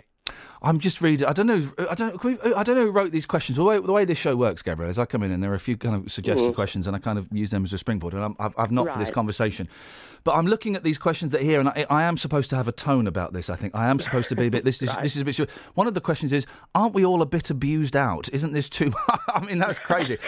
um, and there's another question. I know, I know. I, I don't know who wrote that. It's incredible. Uh, there is another question, and, and I'm kind of going to answer it myself. It says here, you would hope that anyone who had concerns about a child would do something anyway, but um, I guess I, thinking about it, I wouldn't know necessarily where to go. I, I mean, I, I possibly would because I get to speak to you uh, you a lot, and um, uh, but, but but having a phone number or an email because anyone can set up an anonymous email account and, and fire off an email and say, hey, I think. Um, my cousin or my niece or the, the kid the Yeah. two doors down from us and you can do it anonymously that that that, that is a great way of, of, of kind of, of Yeah. being able to reach out isn't it Yeah, exactly. There's um a book, book I was reading lately. It's called um Switch: How to Change When Change is Hard.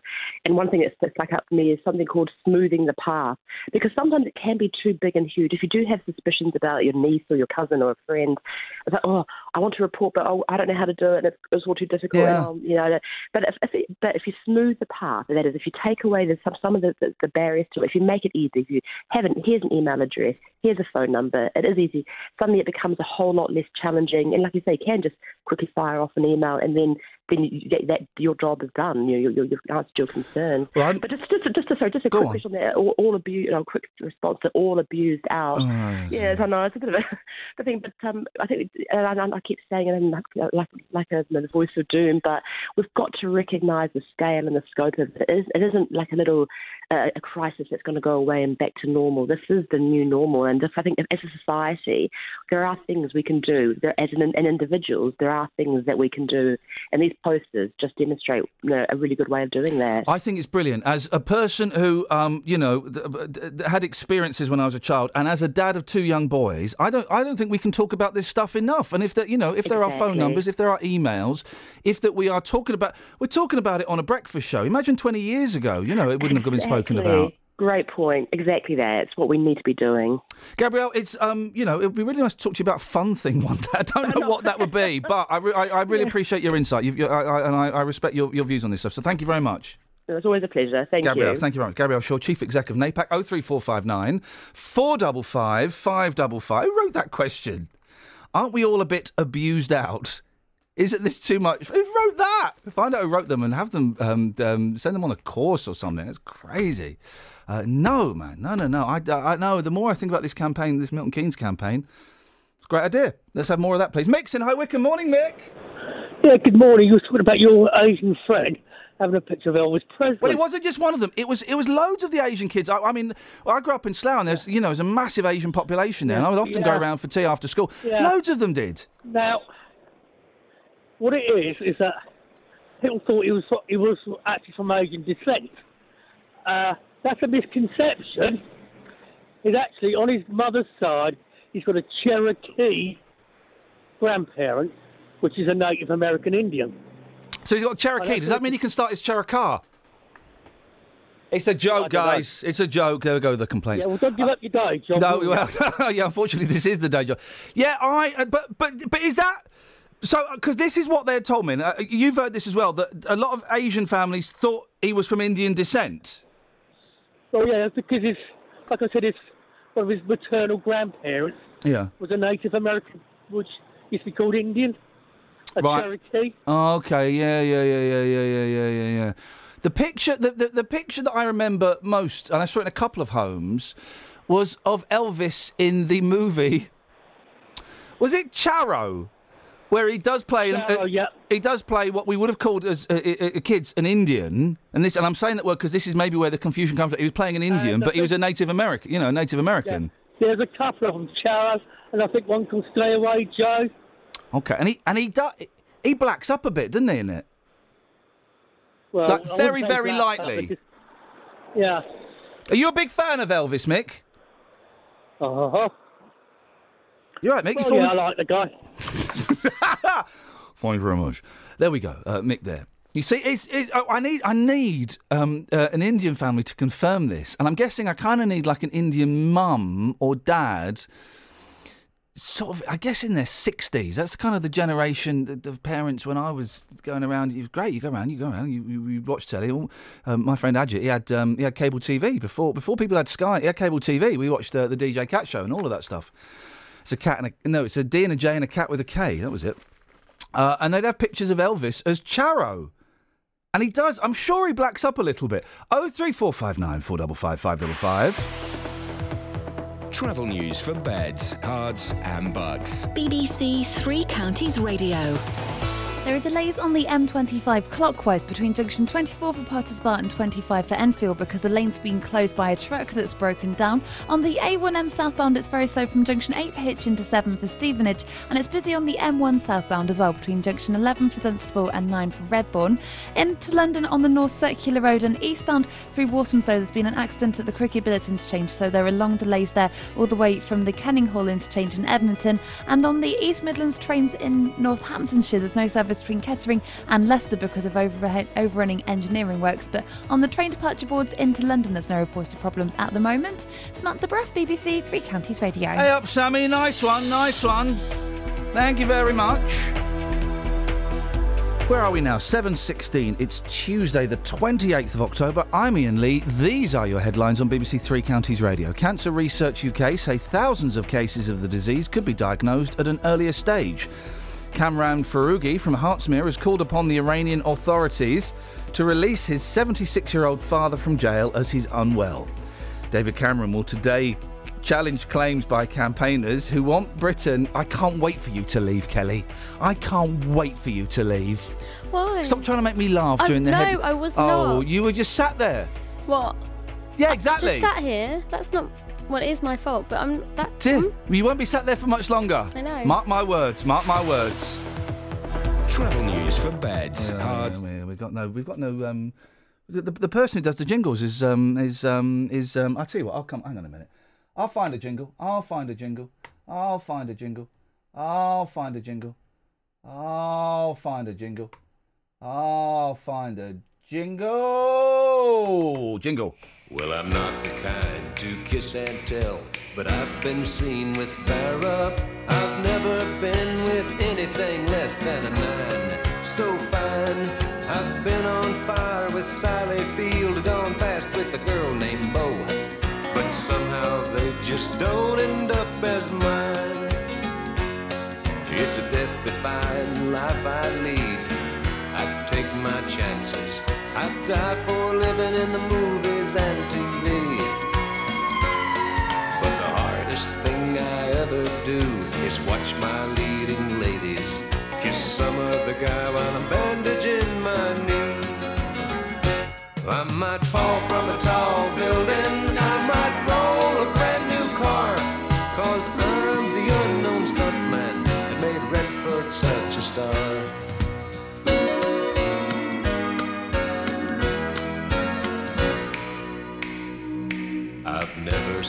much time in school, but I taught ladies plenty. It's true, I hire my body out for pay. Hey, hey, I've gotten burned over Cheryl Tiegs, blown up for Raquel Welch. But when I wind up in the hay, it's only hay. Hey, hey, I might jump an open drawbridge or Tarzan from a vine. Cause I'm the unknown stuntman that makes Eastwood look so fine.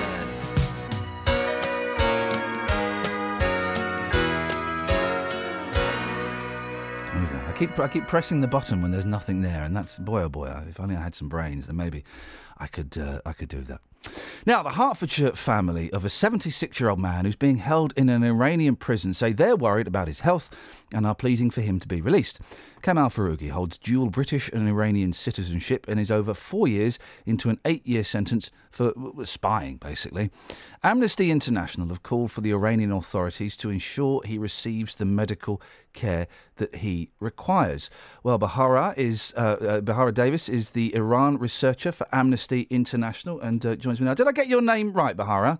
Yes, that's correct. Thank you very much indeed. Now, um, tell me more about uh, Kamal Foroughi. When was he arrested, and what what was the, the situation leading up to it? What do we know? Um, well, the um, Kamal Furi was arrested in May um, 2011, and uh, the trial that resulted in the imprisonment sentence against him uh, was unfair. Um, there were various um, due process issues. When he was arrested, he was not shown an arrest warrant. He was not told why he was being arrested. He was then taken to Evin prison, where he spent um, periods of time in solitary confinement without access to a lawyer or his family members. Um, he was not formally charged until a year um, after his arrest, and even then, he was not given information about his charges. Um, he was only allowed to see a lawyer um, a day before trial in early 2011, which meant that he did not have sufficient time to prepare his defense. And there was also a period of time um, for several months after his sentencing when he was denied any contact with the outside world. Um, unfortunately, some of these concerning issues persist to date. Um, Kamal Foroughi has very um, limited access to his lawyer. He's not allowed to write or receive letters from his family members who live in the UK, which restricts their communication possibilities. And he's not permitted to receive any British consular assistance.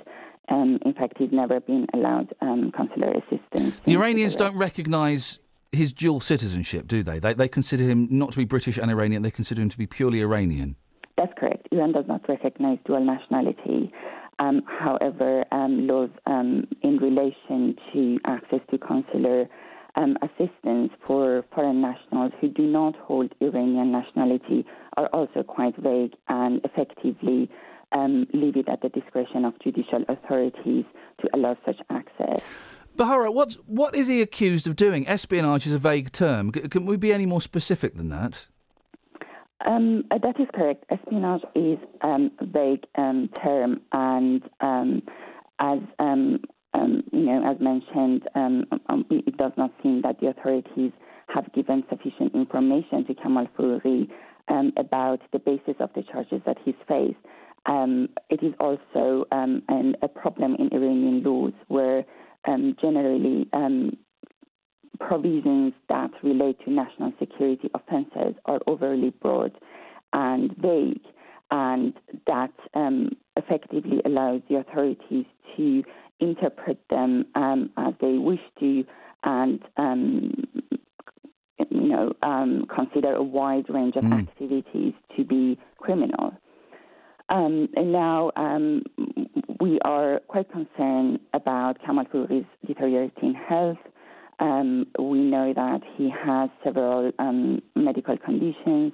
We understand that due, due to his medical background, prior to his arrest, his doctors had recommended that he should have regular specialized medical tests and checkups, including screening for cancer.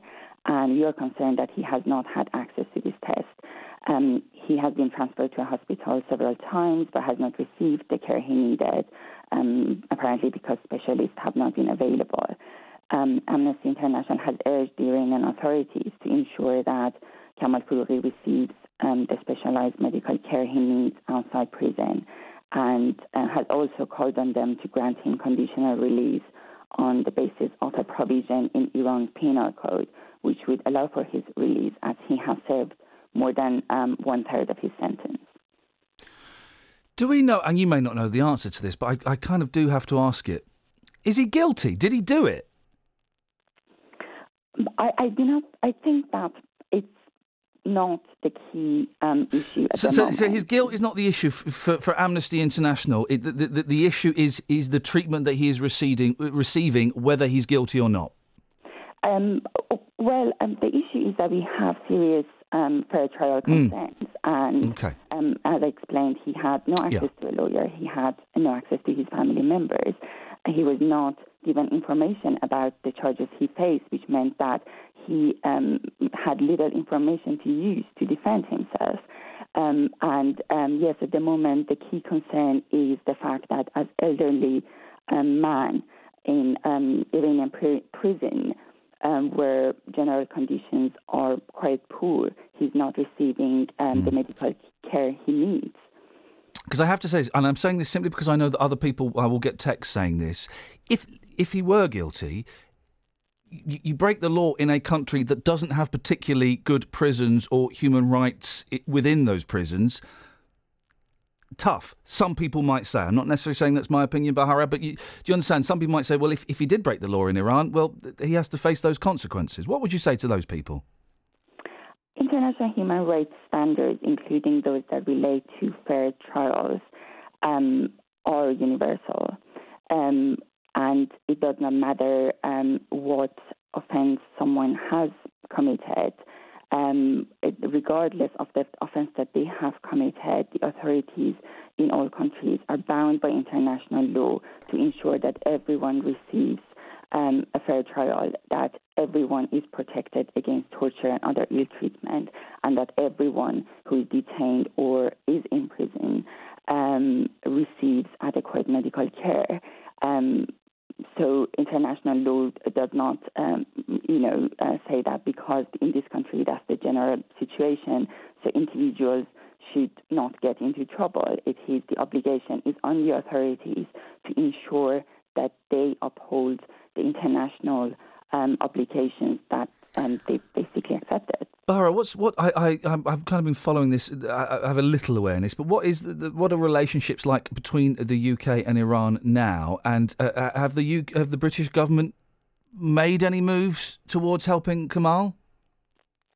Um, um, we understand that um, um, the um, countries have resumed um, um, some relations recently with the opening of the embassies, and um, we have seen um, in the media that um, the British authorities have urged the Iranian authorities um, to ensure that Kamal Fouri is given the adequate medical care he needs and is treated well. Okay, uh, really interesting talking to you. Thank you very much indeed, Bahra Davis, the Iran researcher for Amnesty International. Local and vocal across beds, Herts, and bucks. This is a good one, guys. BBC Three Counties There's Radio. Must remember to do this. This is brilliant, right? The Daily Mail really is uh, is playing a blinder today. First of all, Andrew Pierce, who's got to be one of the snarkiest, snarkiest. Um, I, I'm not going to say journalist because he just he just has really nasty pops at people. He, he had a pop at um, Corbyn the other day because he lives in a nice house. Uh, he's having a pop at um, some other people today because they live in a nice house. where, where, where is he? He's in um, He's talking about the Lords that voted against the um, the um, the tax credit changes. The ones that voted against it. So the ones that had it could be argued the. Um, the uh, I, uh, ideals of the, the the poorer people, you know, working for the poorer people, and he's gone. This is Andrew Pierce. This is a roll call of the peers who helped torpedo the government's cuts to tax credits. Several have distinctly checkered backgrounds, and unlike George Osborne, not one has any democratic mandate for tactics.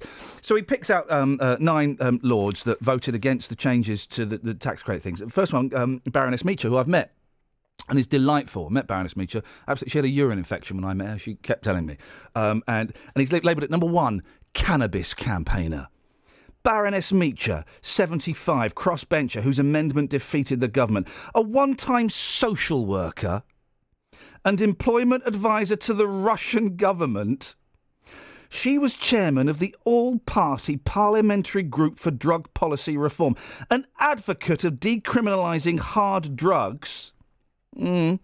She has said some drugs are a good deal safer than tobacco and alcohol, and it may be a very good thing if teenagers stopped getting drunk and took some types of legal highs instead. Well, some drugs are a good deal. So I've, I've interviewed Baroness Meacher about her views on drugs, right? And she's not just saying it because she thinks it's nice. She has uh, overseen tons and tons of research into drug laws and why she thinks they are flawed. And she's got stats and she's got figures and she's got knowledge of why she thinks that. So to have a pop at her because she's. Um, uh, was once a social worker and, and, and has done a lot of research into drugs. He goes on. Her first husband, this is Andrew Pierce writing this, who's a snarky little so and so. Her first husband was Labour Minister Michael Meacher, a close friend of Jeremy Corbyn, who died last week. Jeremy Corbyn's dead. Um, she lives in a two million pounds house in Highgate, North London, and rents out two adjoining flats. So she's at, he's having a go at her, right? Because she's quite wealthy and she thinks that maybe drugs should be legalised. Not mentioning the fact that uh, multi-millionaire uh, Andrew Lloyd Webber flew over from New York so that he could vote uh, to keep the tax credit changes. Multi-millionaire Andrew Lloyd Webber, who's never done a day's work in his life. Anyway, that's not the point I was going to get to. Let me get to uh, video games in a second. Let's have some trap first. Travel news for beds, cards, and bugs. BBC Three Counties Radio. Very busy on the M25 clockwise between junction 24 for Potters Bar and 25 for Enfield. That's because a vehicle broke down there earlier, but it's all open again now. It's slow on the M1 southbound. There patchy queues between junction 12 for Flitwick and 9 for Redbourn, and it's also looking uh, very, very, very wet because of the rain, and visibility could be a problem because of that. In Dunstable on the A5 High Street North, it's slow around Church Street, and in Walthamstow, if you're heading into London, um, in the North Circular Road, there's been an accident at the Crooked Billet underpass. It's causing long delays in both directions. Eastbound, the queues are from the Kenninghall interchange in Edmonton. On the north, on the East Midlands trains, there's no service between Kettering and Leicester because of overrunning engineering works. But looking at the train departure boards on services to London, there are no reported problems. Samantha Bruff, BBC Three Counties Radio. Across beds, Herts, and Bucks. This is BBC Three Counties Radio.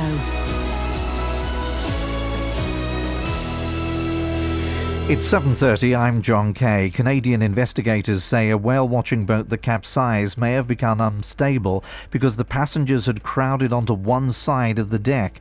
The vessel overturned off Vancouver Island, leaving 5 British nationals dead. Kamran Foroughi from Hertsmere is calling upon Iran to release his dad. Kamal Foroughi, who holds dual British and Iranian citizenship, has served more than half of an 8-year jail sentence. Cancer Research UK says thousands of cases of the disease could be diagnosed at an earlier stage. The weather heavy rain this morning. Three Counties Sports. BBC Three Counties Radio.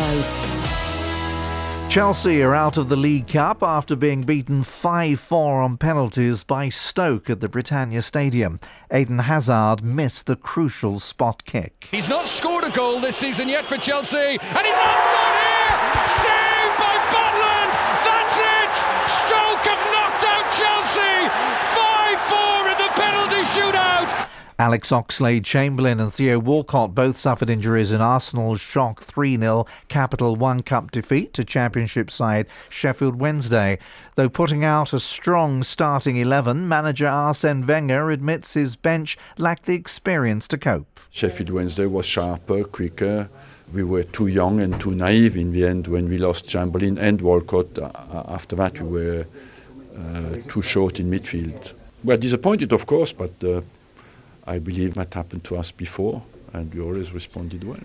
Championship Hull are also through after beating Premier League Leicester in a shootout, while Everton also needed penalties to beat Norwich. Tonight, Liverpool host Bournemouth with manager Jurgen Klopp still looking for his first win.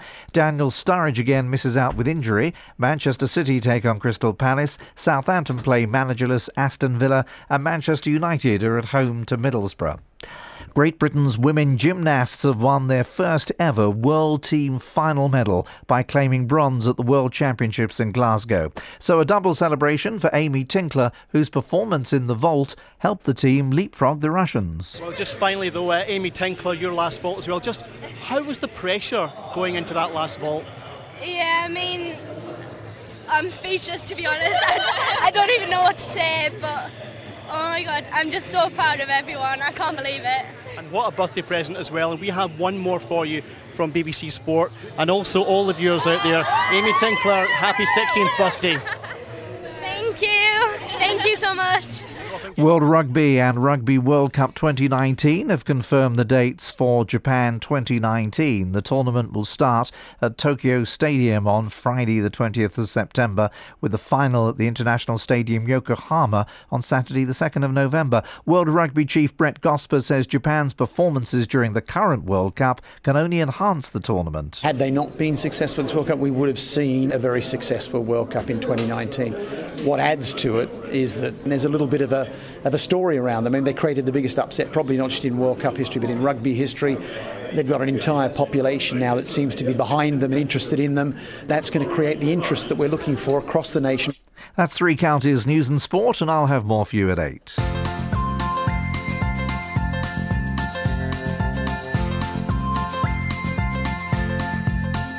There's a voice that keeps on calling me down the road.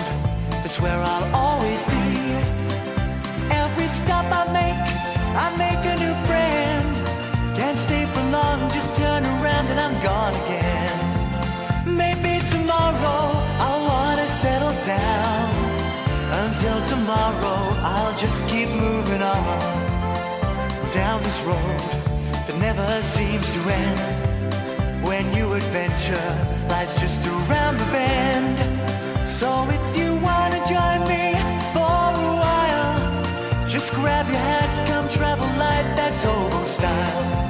Maybe tomorrow I wanna settle down. Until tomorrow, the whole world is my home.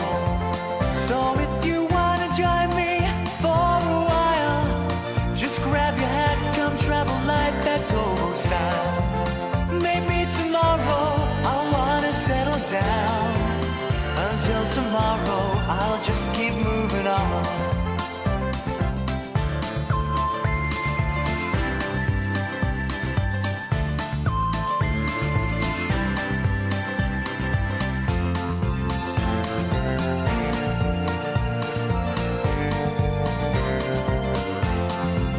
Maybe tomorrow I wanna settle down. Until tomorrow, I'll just keep moving on.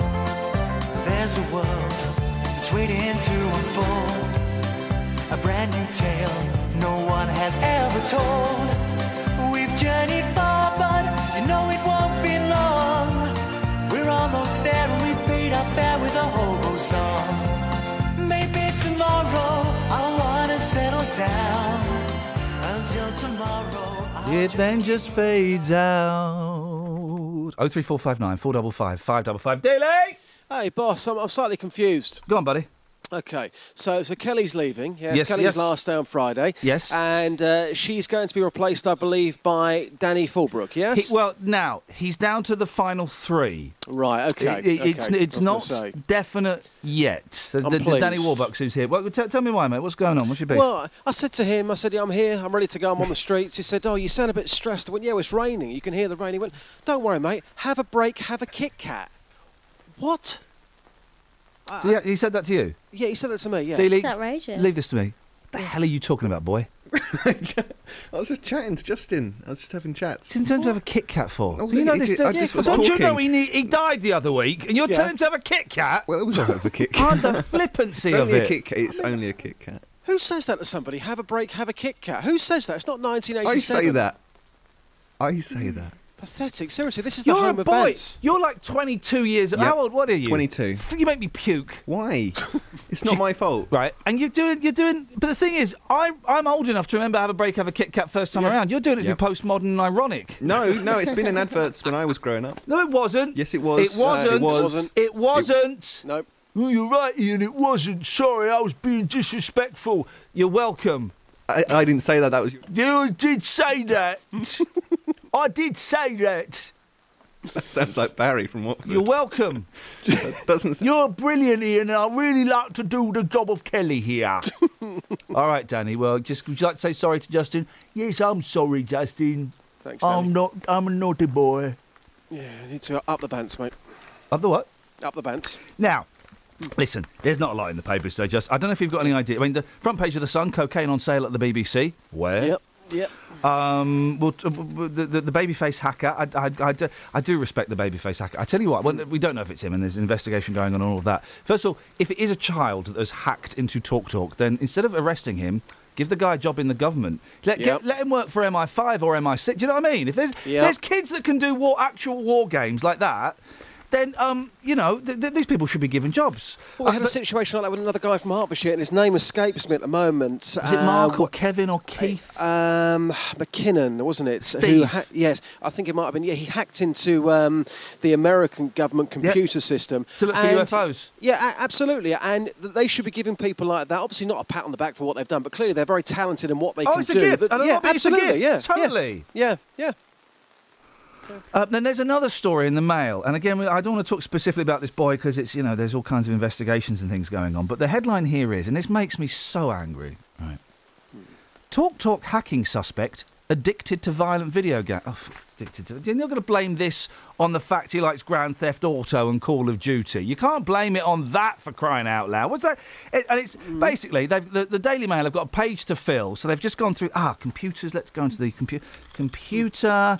Oh yeah, violent video games. Go on, tie those two in, and then you're done for the day. Then you can nick off early. That's what But- done. What does it do with it? one of my favourite ever Voxes, which you were furious about, Yeah, go on. was uh, it was in Luton. It was uh, about Grand Theft Auto, and I spoke to somebody on the streets, and he said, "Yeah, I've been playing it with my friend, and uh, he got inspired by the video game, so he went out the next day and he stole a car. He blamed the video game, and you were furious about it, saying, "What a load of rubbish! He just wanted to steal a car." Yeah, he wanted to steal a car. Yeah, yeah. He wanted to steal. It wasn't. Oh, do you know what? I'm playing Grand Theft Auto and um, smashing the window and dragging the person out of the car is so much fun. I'm going to do that for real. It wasn't having the, the, the, the, the train of events that went through his mind. But you know, some people they are a bit silly. They can't separate the two, can they? No, no, exactly, exactly. But then, like Mark Chapman shot John Lennon because he read a book. He read Catcher in the Rye, and he thought it was Yeah. about him, and he thought it was him telling him to kill a Beatle. So what? We're going we're going to ban books. Yeah, no, no, we're not going to ban books. We no. should. No, you're wrong. Wrong answer. Yes, we're going to ban books. No, we should ban books. The British hit singles is something I read every single week, and do you well, know what? you, I you don't it. read it every single week, mate. Not since um, someone nicked it. Yes, that's true. I'm at my wits' end here. Uh, very clever. You- Did you not get a replacement for that? Um, not yet, no. All right, leave it to me. It's your birthday present coming up. Leave All it to right, me. mate. Leave it to me. It's your birthday You're a good present guy, coming up. good guy. Um, uh, maybe you can get something out of this. Um, it's, it's a musical kind of vibe this morning, and why the hell not? Um, Jacko is the top dead star, and do you know what? It's seven years to the day since we lost Michael Jackson. No, it's not. Yep, seven years. No, no, it's not. It's not. Seven years. No, it was in the summer. Yeah, exactly. Seven years to the very day since we lost Michael Jackson. Yeah, but it's now winter. So how can it be seven years to the day if we lost him in the summer? It's seven years. Because I was singing "Farewell, My Summer Love." Seven years to the very day Hmm. since Michael Jackson beat it for good. And it was bad. It made me cry with my friend Ben. We were off the wall. I don't know any more Michael Jackson references, so I'm kind of out there. Uh, Michael, I want you back. Seven years to the day since Michael Jackson died, and he's now topped the list of highest earning. Oh, yeah, don't wanna ba-da-bam, ba-da-da. Oh, Isn't it funny, right? Because let's be honest, he was perhaps, and we we could do this as a photo as well, uh, effeminate male pop stars, right? He was one of the the campest male pop stars, right? Very very camp. That voice, the the, the slim stature. Ow! The ow! Oh, you're trying to my toe, Tito. Yeah. Yep. You know, you trod on my toe, Tito. Tito trod on his toes. What happened there? Yeah, in all of his songs and his pop, uh, the, the pop videos, he's like a bad boy. Yeah. In some of his, you know, the court cases as well. But he's like a bad boy, and he's playing like a he's like a gangster, isn't he? He's, like he's Yeah, like, um, yeah. like a gang member. Is what you He's call a bit it. like you then, He's because you, you, Yeah. you're, you're, you're on the radio. You're a gangster taking people on on the streets. You don't want to know. Oh, he's on the streets. I'm, um, I'm a, a, a lanky streak of wee wee. um, you wouldn't see me in the rain out there, but yeah, but he, he like played like a hoodie, doesn't he, in the in the pop videos? Yeah, bad. Yeah. Uh. And in real life, he's you know he's a bit limp. Well, he's, uh, now. Um, so, Mike, we'll get to the point here. Uh, the Thriller star died seven years ago this very day, uh, but still pulled in around 75 million nicker over the past year. Flip it, 75. And this is the, what they say, isn't it? If you want to, uh, you know, if you're a pop star and you're, you're on the wane, um, die. You make a load of cash. Mm, mm. True. Um, the, the Fast and Furious star Paul Walker, I don't know who he is. The top British stars were Elizabeth Elizabeth Taylor was British. Um, yeah, I think she was. If, they, if they're saying she was British, I'll, I'll go along with that. John Lennon only earned 7.8 million quid. Imagine that. Now, Imagine. uh, favourite dead pop stars? Yeah, let's do that. Yeah, can I'll take that to get the something streets. out? Yep, It's a very of course I quiet day, just. It's a very, very quiet day in the papers. Uh, uh, if, you, if you come up with anything better, but otherwise, I know you can make gold out of that. Yep, I shall take that to the streets and uh, we'll catch you up a bit later. Cheers, my dear. Thank you.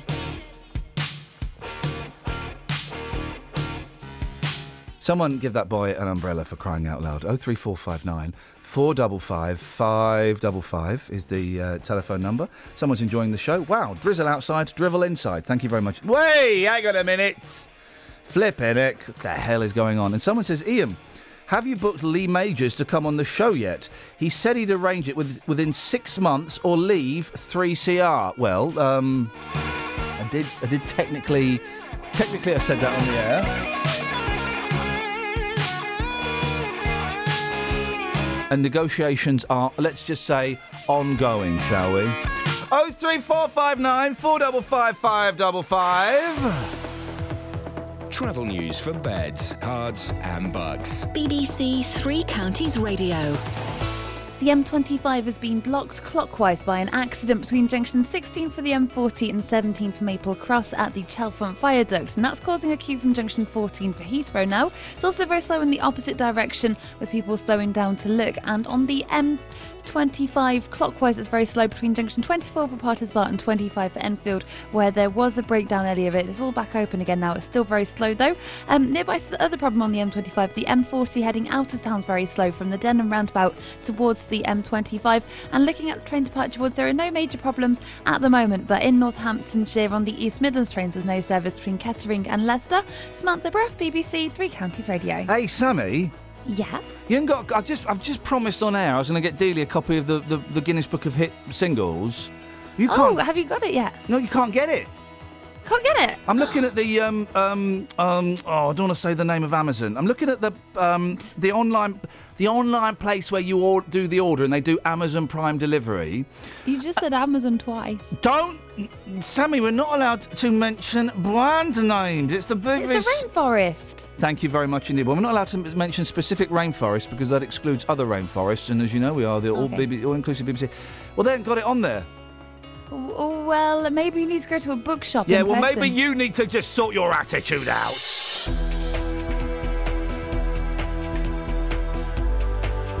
Seven forty-six. It's Tuesday, the twenty-eighth of October. I'm Iain Lee. These are your headlines on BBC Three Counties Radio.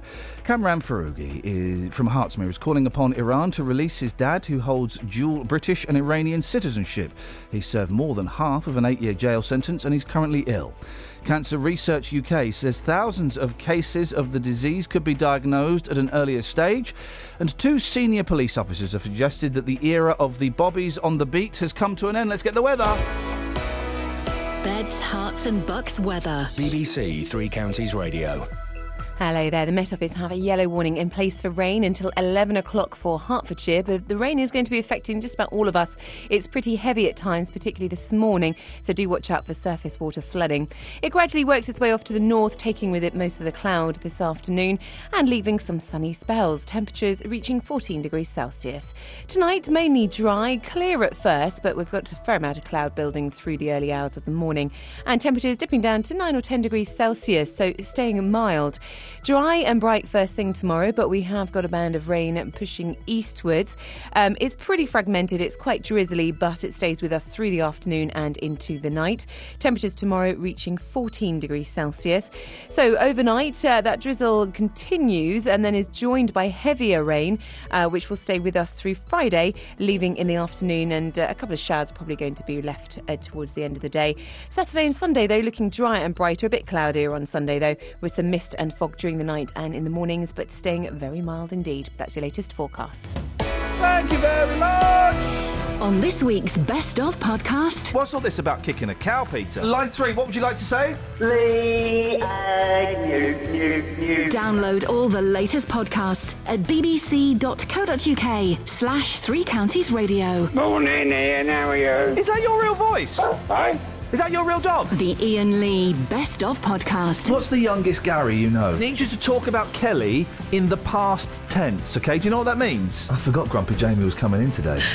Yeah. What a buzzkill. Remind us why I thought it was a good idea to invite you in. Download all the latest podcasts at bbc.co.uk slash three counties radio.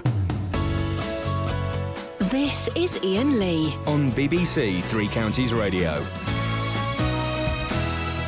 Life is returning to its dull, boring, staid, normal self in Potter's Bar after two suspected World War II shells were found in a garden. Shells, not shelves. I may have said shelves. Two devices were discovered in Park Avenue on Sunday. But it kind of got me thinking. How many bombs left over? Keep, every time they, like, every now and then, every few months, you get a bomb. Oh, we found a World War II bomb. How many have they left over? Let's speak to the writer and mili- military historian, Dr. Mark Felton. How many World War II bombs are left out there, Mark? Um, quite a lot.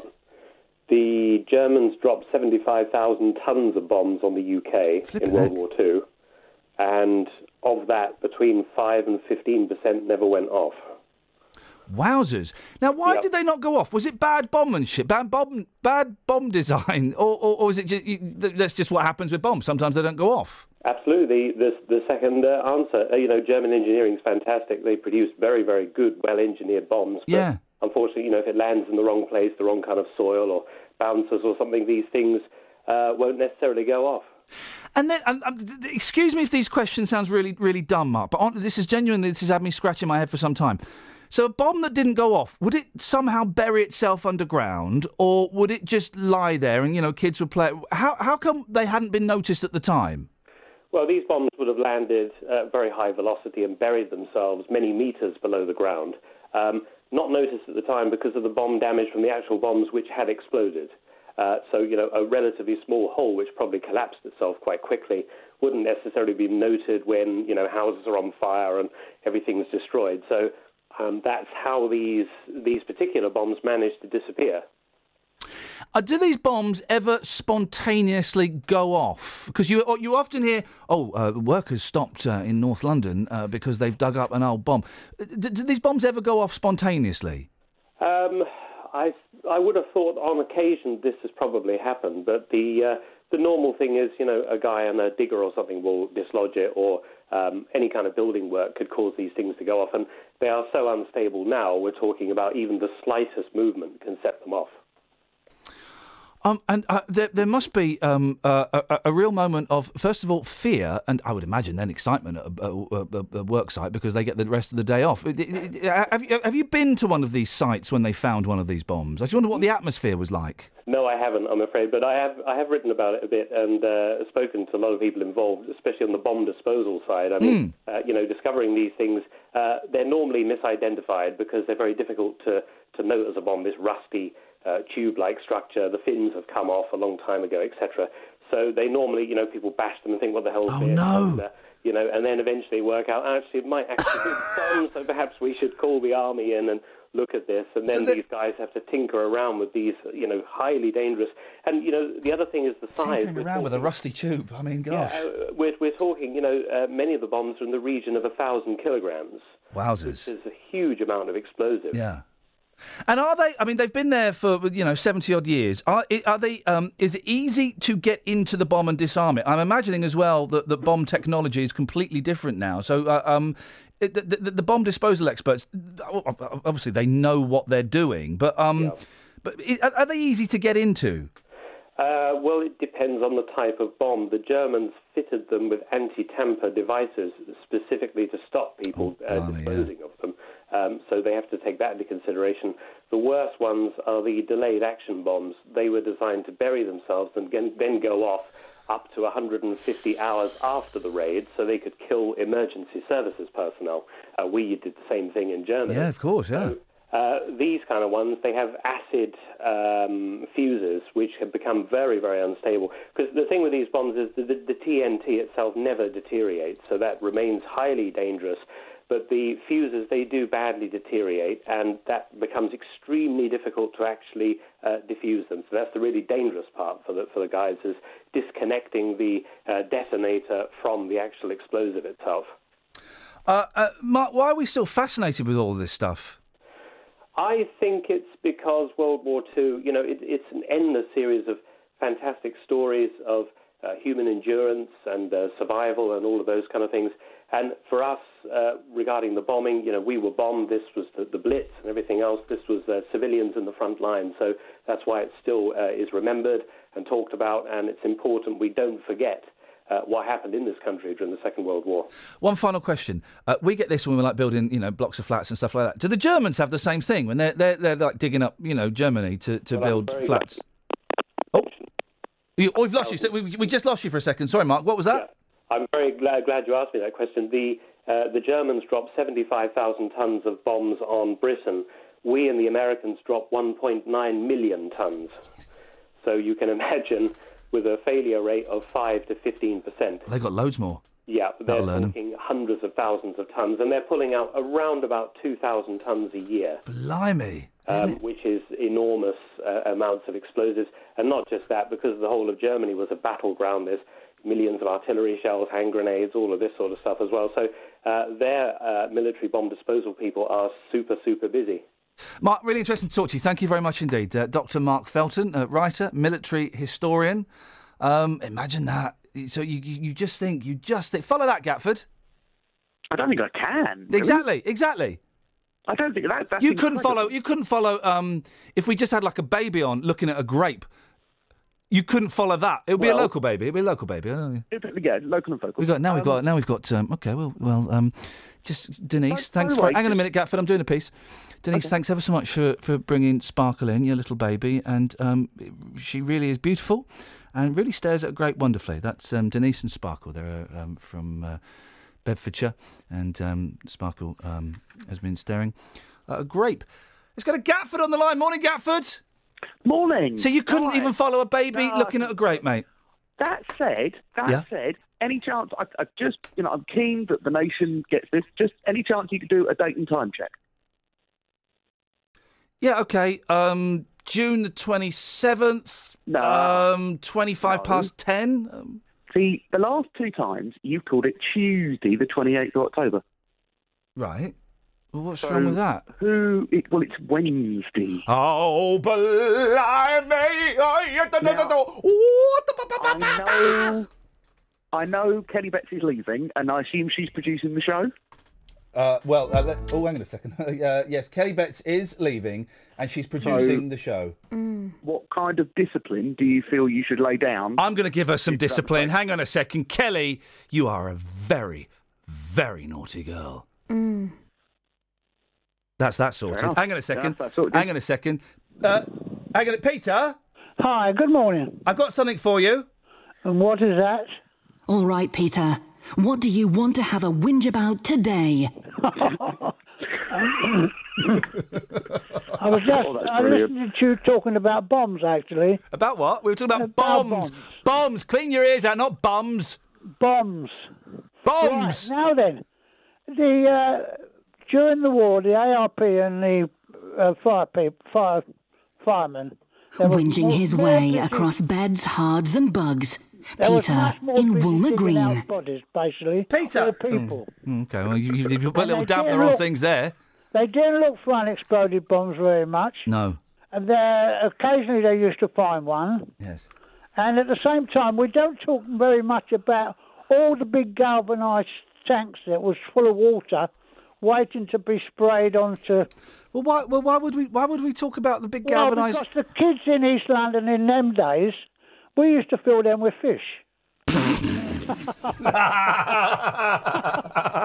Absolutely, every one of them galvanised tanks had fish in them. What living fish? Yeah, from the canal. Why would you do that? Because there, uh, there was a pleasure to do.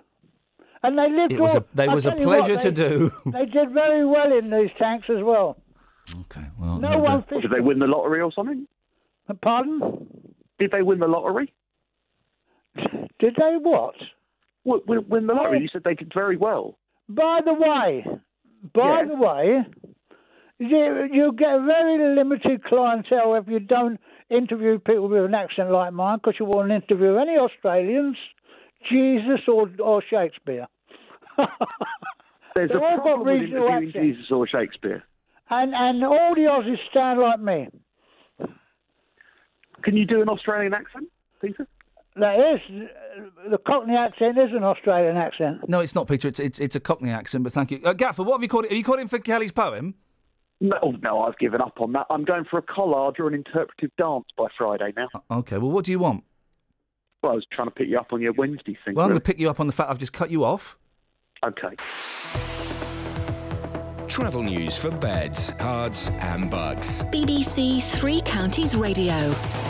On the M25, they're accused clockwise approaching junction 16 for the M40 because of an accident that's just happened happened there earlier on this morning at the Chalfont Viaduct. It's been moved off the road now, but it's still very, very slow. And also clockwise, it's busy between junction 24 for Potters Bar and 25 for Enfield after a lane was closed there earlier for a breakdown. All the lanes are back open, but it's still very slow. It's busy on the M1 southbound between junction 13 for Bedford and 9 for Redbourn, and there's patchy queues all the way down the M1. Mm. Looking at the speed at the cameras, it's very Mm. very wet, and the visibility is quite bad there too. On the Mm. A5 High Street North southbound, it's very slow from Houghton Mm. Road towards Brewers Hill Road through the roadworks. Mm. And on the trains, there's no reported problems at the moment. Samantha Mm. Bruff, BBC Three Counties Radio. Mm. Thank you, Sammy. Yes, I know. Morning, guys. Iain Lee, BBC Three Counties Radio. Not a clue what we're talking about. Oh, okay, here we go. Where do you keep your fish? There we go. That's what, that's what we'll do for the last hour of the show. Local and vocal across beds, Herts, and bucks. This is BBC Three Counties Radio.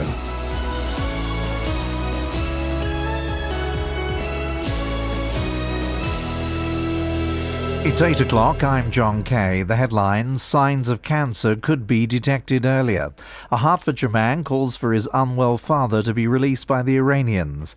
And concern over funding Bedfordshire's police force. BBC Three Counties Radio. The charity Cancer Research UK says almost 20,000 cases of the disease could be diagnosed earlier if all regions match the performance of the best. It says new figures show unacceptable variation between different parts of the country. NHS England says it's working towards giving all patients cancer test results within four weeks by 2020. But Matthew Wickenden from Cancer Research UK says it's clear that some people are losing out. Early diagnosis gives you the best chance of surviving cancer. And what these figures mean is that there's people who perhaps could have had a better chance of surviving cancer or may have just had longer with their families. And obviously, that is something that Cancer Research UK and, and everyone else really wants to see happening right now. A Hertfordshire man's calling for his 76 year old father, who's unwell, to be released from an Iranian prison on compassionate grounds. Kamal Foroughi, who holds dual British and Iranian citizenship, has served more than half of an eight year sentence for espionage. His son Kamran from Hertsmere says his family are desperate to see him. My daughters have um, grown up half their lives not seeing him, uh, having seen him a lot when they were younger, and they keep asking when he's coming home. Um, we don't have any answer to that question. Two of the country's most senior police officers have signalled the era of routine patrols by bobbies on the beat has come to an end. The head of the National Police Chiefs Council and a deputy commissioner of the Metropolitan Police made the comments ahead of expected cuts to be the police budget next month. Nick Hopkins reports. Speaking to Newsnight, Craig Mackey, Scotland Yard's deputy commissioner, said the threshold for investigating some crimes would rise, and in what would be an unprecedented move, the Met was looking to get private funding from banks and big business to pay for some programmes. Sarah Thornton, the head of the National Police Chiefs Council, said forces simply wouldn't have enough officers to conduct routine patrols everywhere. The policing minister, Mike Penning, said what mattered was how officers were deployed, not how many of them there were. A meeting's due to take place today between Bedfordshire's MPs and the policing minister Mike Penning over funding for the county's police force. The local politicians are unhappy with the funding for Bedfordshire and are leading a campaign for a larger budget. Meanwhile, a petition started by the county's police and crime commissioner to gain support from local people has so far received around 7,000 signatures. Olly Martins will be in Luton's main shopping centre again today to encourage people to sign. He says the force could become unsustainable sustainable unless they get more money. Marks and Spencer temporarily suspended its online shopping site last night after customers reported that they could see other people's account details and orders when they logged in. The company said the website had experienced technical difficulties, but there was no loss of data.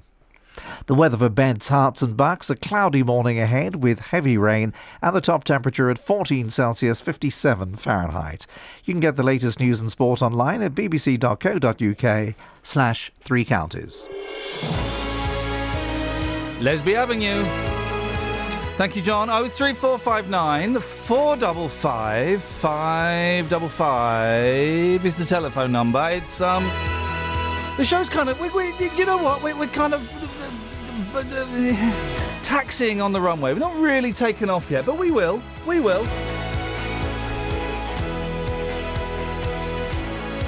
We'll get there, guys. Don't worry. Don't panic, Mr. Mainwaring. Your favourite dead rock star? Where'd you keep your fish? Ever found an unexploded bomb? Ever found any? There we go. What have you found buried in your back garden? Ladies and gentlemen, we're there. Oh three four five nine four double five five double five. You can text eight one three double three. Start your text three CR. If you wanted to, you could also send us uh, a, a, an email. Iain.lee at bbc.co.uk. I spell Ian properly, by the way. I A I N dot L double E uh, at bbc.co.uk. Across Beds, Herts, and Bucks. This is BBC Three Counties Radio. Kelly Betts. It is her last week um, here. This. Uh, hang on a second. Let me just. Uh, d- d- Bob, what do you want? Hello, I, I just want to uh, say to K- K- K- Kelly, Yes. uh, sorry she's got to leave. Yeah, she has to leave. She's very good. She is good. Lovely program. I'm up every morning at six o'clock to listen. Well, you're you're you're you're very good. Well, but you say that Kelly's very good, but good at what? Is the thing I've never been able to ascertain. No, she she is in charge. what? She's what? She's in charge of the whole program. this man you've got sitting up, sitting up there. uh, Oh, Bob. Stop! Stop! Listen. Stop. This man you've got speaking at the moment, he goes, "K- k- k- k- k- k- k- k- "Goodbye, K- k- k- k- Kelly." Yes. Can we have somebody who doesn't stutter? Next, please. Hang on a minute. You're telling you're telling me you want someone who doesn't stammer. Yes. You know you're on the air and you're talking to me. Am I? Am I really? Not anymore. You're not. He's telling me he doesn't want a stammerer. I thought he'd been applauding that, the brothers and everything. Oh three four. Well, Kelly, it's great to have you in charge. Apparently, that's what you do. I was I was completely completely unaware of that. This is Iain Lee. On BBC Three Counties Radio. There we go. Now. Okay, on to more serious issues. The Hertfordshire family of a 76 year old man who's being held in an Iranian prison say they're worried about his health and are pleading for him to be released. Kamal Foroughi is, uh, holds dual British and Iranian citizenship and is over four years into an eight year sentence for espionage. Amnesty International have called for Iranian authorities to ensure he receives the medical care he requires. Well, his son uh, Kamran joins me in the studio. Thanks very much for coming in. It's nice to meet you. Thank you, Iain. Uh, what happened to your dad? Um, well, this all came out completely out of the blue in May 2011. Um, he was in his uh, you know Tehran flat with uh, his wife, my stepmom, two friends, and five guys just knocked on the door. Um, no um, ID, you know, plain clothes, and just said, "You're coming with us." Um, didn't And he's he was in. He would have been what seventy there. Seventy one. Seventy one. Okay. Yeah, and uh, and you know they're like, "Wh- "Who are you? What's going on?" Didn't give any explanation. Um, just said, "Sorry, you've got to come with us." Um, you know, no charge, no ID, no um, explanation, and just took him. Um, and then, uh, you know, it took about a year before he was even told he was being charged. Um, you know, it took about another year before he was, um, you know, had a trial. Even during that second year, he wasn't even told really what the charges were. Just, you know, and then, you know, the trial happened in 2013. Um, and then we got the, you know, sort of shock number one was this taken, and we were told, you know, stay quiet, stay quiet. If you go public now, um, it'll get a lot worse for him. Who was telling escalate. you? Who was telling you that? Um, we had a number of, uh, you know, number of um, of friends in Tehran. He had a, you know, lawyer. Um, you know, this is a, obviously a very different system. and the implication was, if you kind of made a fuss about it, it would affect his case and it could badly. it could escalate quite significantly. Wow. Yes, and um, you know, obviously in that country, uh, you know, a lot of people get very severe sentences, and uh, you know, we to be honest, we we just thought from the beginning this was a big mistake. Just got completely confused, um, had no understanding of what this was about. Um, we, you know, he, my stepmom uh, stayed in Tehran for a while and was able to visit a, a few times, tried many times, and was supposed to have access um, more often than that. Was being told by him, I'm just being questioned about everyone I know in Britain, and you, you know, going through my records and Mm. going through my phone and saying, "How do you know this person? When do you meet this person?" And he said, "To, to be honest." Uh, I'm comfortable. You know, I think this will blow over in a few weeks. Um, I'm comfortable. We just sit it out. If we go public now, they might get very, you know, it might, it might get um, much worse. Um, you know, I'm com- I think this will be over in a few weeks. Tell the Mm. family not to worry. Then my stepmom came over later in uh, 2011. Hasn't gone back since. Been you know on the phone with uh, the lawyer and friends in Tehran. She, is she worried that if she went back, she'd be arrested? Uh, she she was, yeah, Right. yeah, she was. I mean, to be honest, the, the problem is none of us know what this is about, and so you know we're all worried, and you know none of us have gone back. Um, and the other problem is that uh, um, he, you know he's not really allowed any visitors. Yeah. So he gets no visitors. Um, he hasn't had proper medical uh, care. He was he was relatively healthy when he went in, but but now like his you know his health is deteriorating. What? So it's espionage, so spying. Well, uh, yeah, there were two charges. One was, I mean, this all we only found this out in 2013. One was espionage, and Yeah. one was alcohol in the home. And uh, yeah, uh, one, you know, the espionage was seven years, and the alcohol was one year. And uh, you know, the espionage was like, what on earth? Where did this come from? Um, you know, really. I have to ask: Did he have alcohol in his home? I think he did. Yeah, Okay, and that's yeah. illegal in Iran, is it? That is, but uh, on the other hand, um, you know, it's totally unheard of for anyone to get jail time for it. Mm. And you know, the normal practice, if it's found, is they ask you to pour it away. They, you know, they don't make a big thing of it, um, and then occasionally you get a fine. Mm. You know, and and we we we've had. Uh, Sort of, you know, good lawyers telling us they don't actually know what law. Uh, they can't find a law which says you can get jail time for alcohol.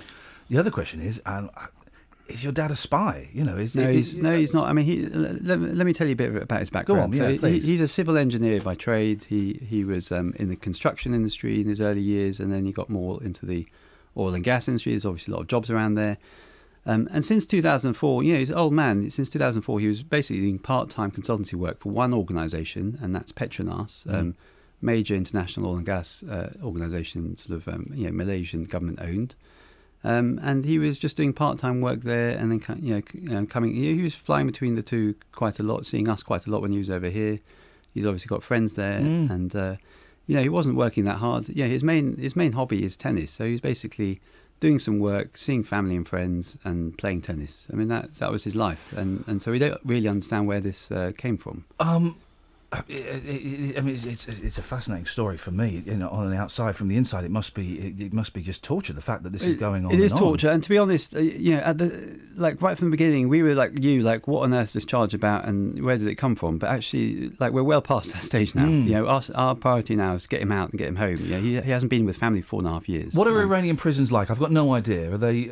I um, imagine they're a bit well. ropey. This is Evin Prison. It's very well known, and there's lots of stories on the um, you know on the internet. Uh, you know, there's stories about how, how you don't get beds. You get uh, if you're lucky, you get sort of mattresses, or, or you maybe you sleep on you know blankets. Mm. Um, I must say he he's he's never.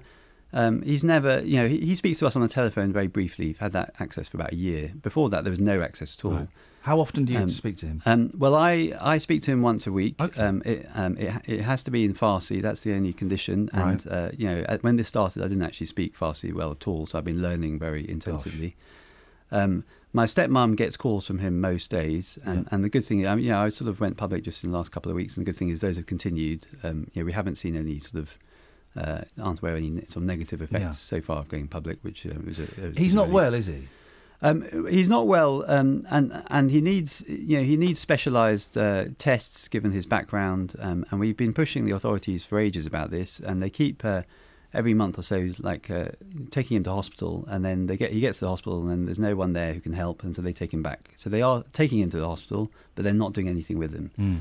Um, so uh, it, it's very difficult to know exactly how ill he is. Um, but uh, yeah, we know he's you know he's getting older. We you know we know he needs these uh, you know the, the, these these cancer tests, and he Mm. you know he, you know he sounds weaker on the phone. So we're we're very you know we're very worried, and we're just getting no information out, and he's not getting any proper medical treatment at all. Why are you speaking out now? Well, uh, the, a couple of reasons. One is you know the health side, and, and the fact that we just want him home, and we want to forget all about this, and we don't want a big argument about the case, even though we think it's nonsense. Um, but also, uh, up until May this year, we were promised that um, you know it's typical practice in Iran for prisoners when they finish half their sentence to be let out on good behaviour. Right. His behaviour has been immaculate. Um, you know, he's not complaining about anything, so we just thought it was going to be May, and we were told it was going to be May. And then May, May came, and then they said, "Oh no, no, there's going to be an Eid at the end of Ramadan in July, and that's when a lot of people get pardoned. He's on the list. Don't worry. If you go, and we also get getting getting told if you go public, then it's not going to happen, Yeah, yeah. and we're never going to release him.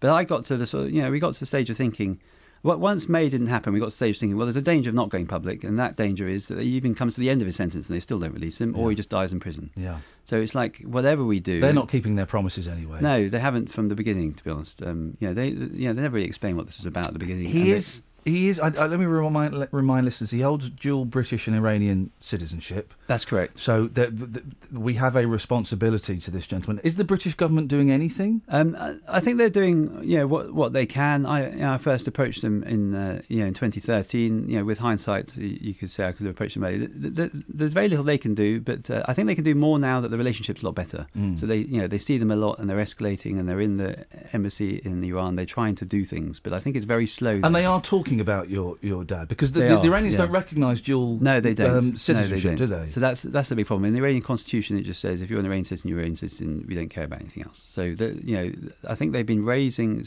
um, you know, for almost two years now. Uh, you know, my dad's case with the Iranians, and initially the Iranians were like, it's nothing, nothing to do with you. Stop asking us Mm. about this guy.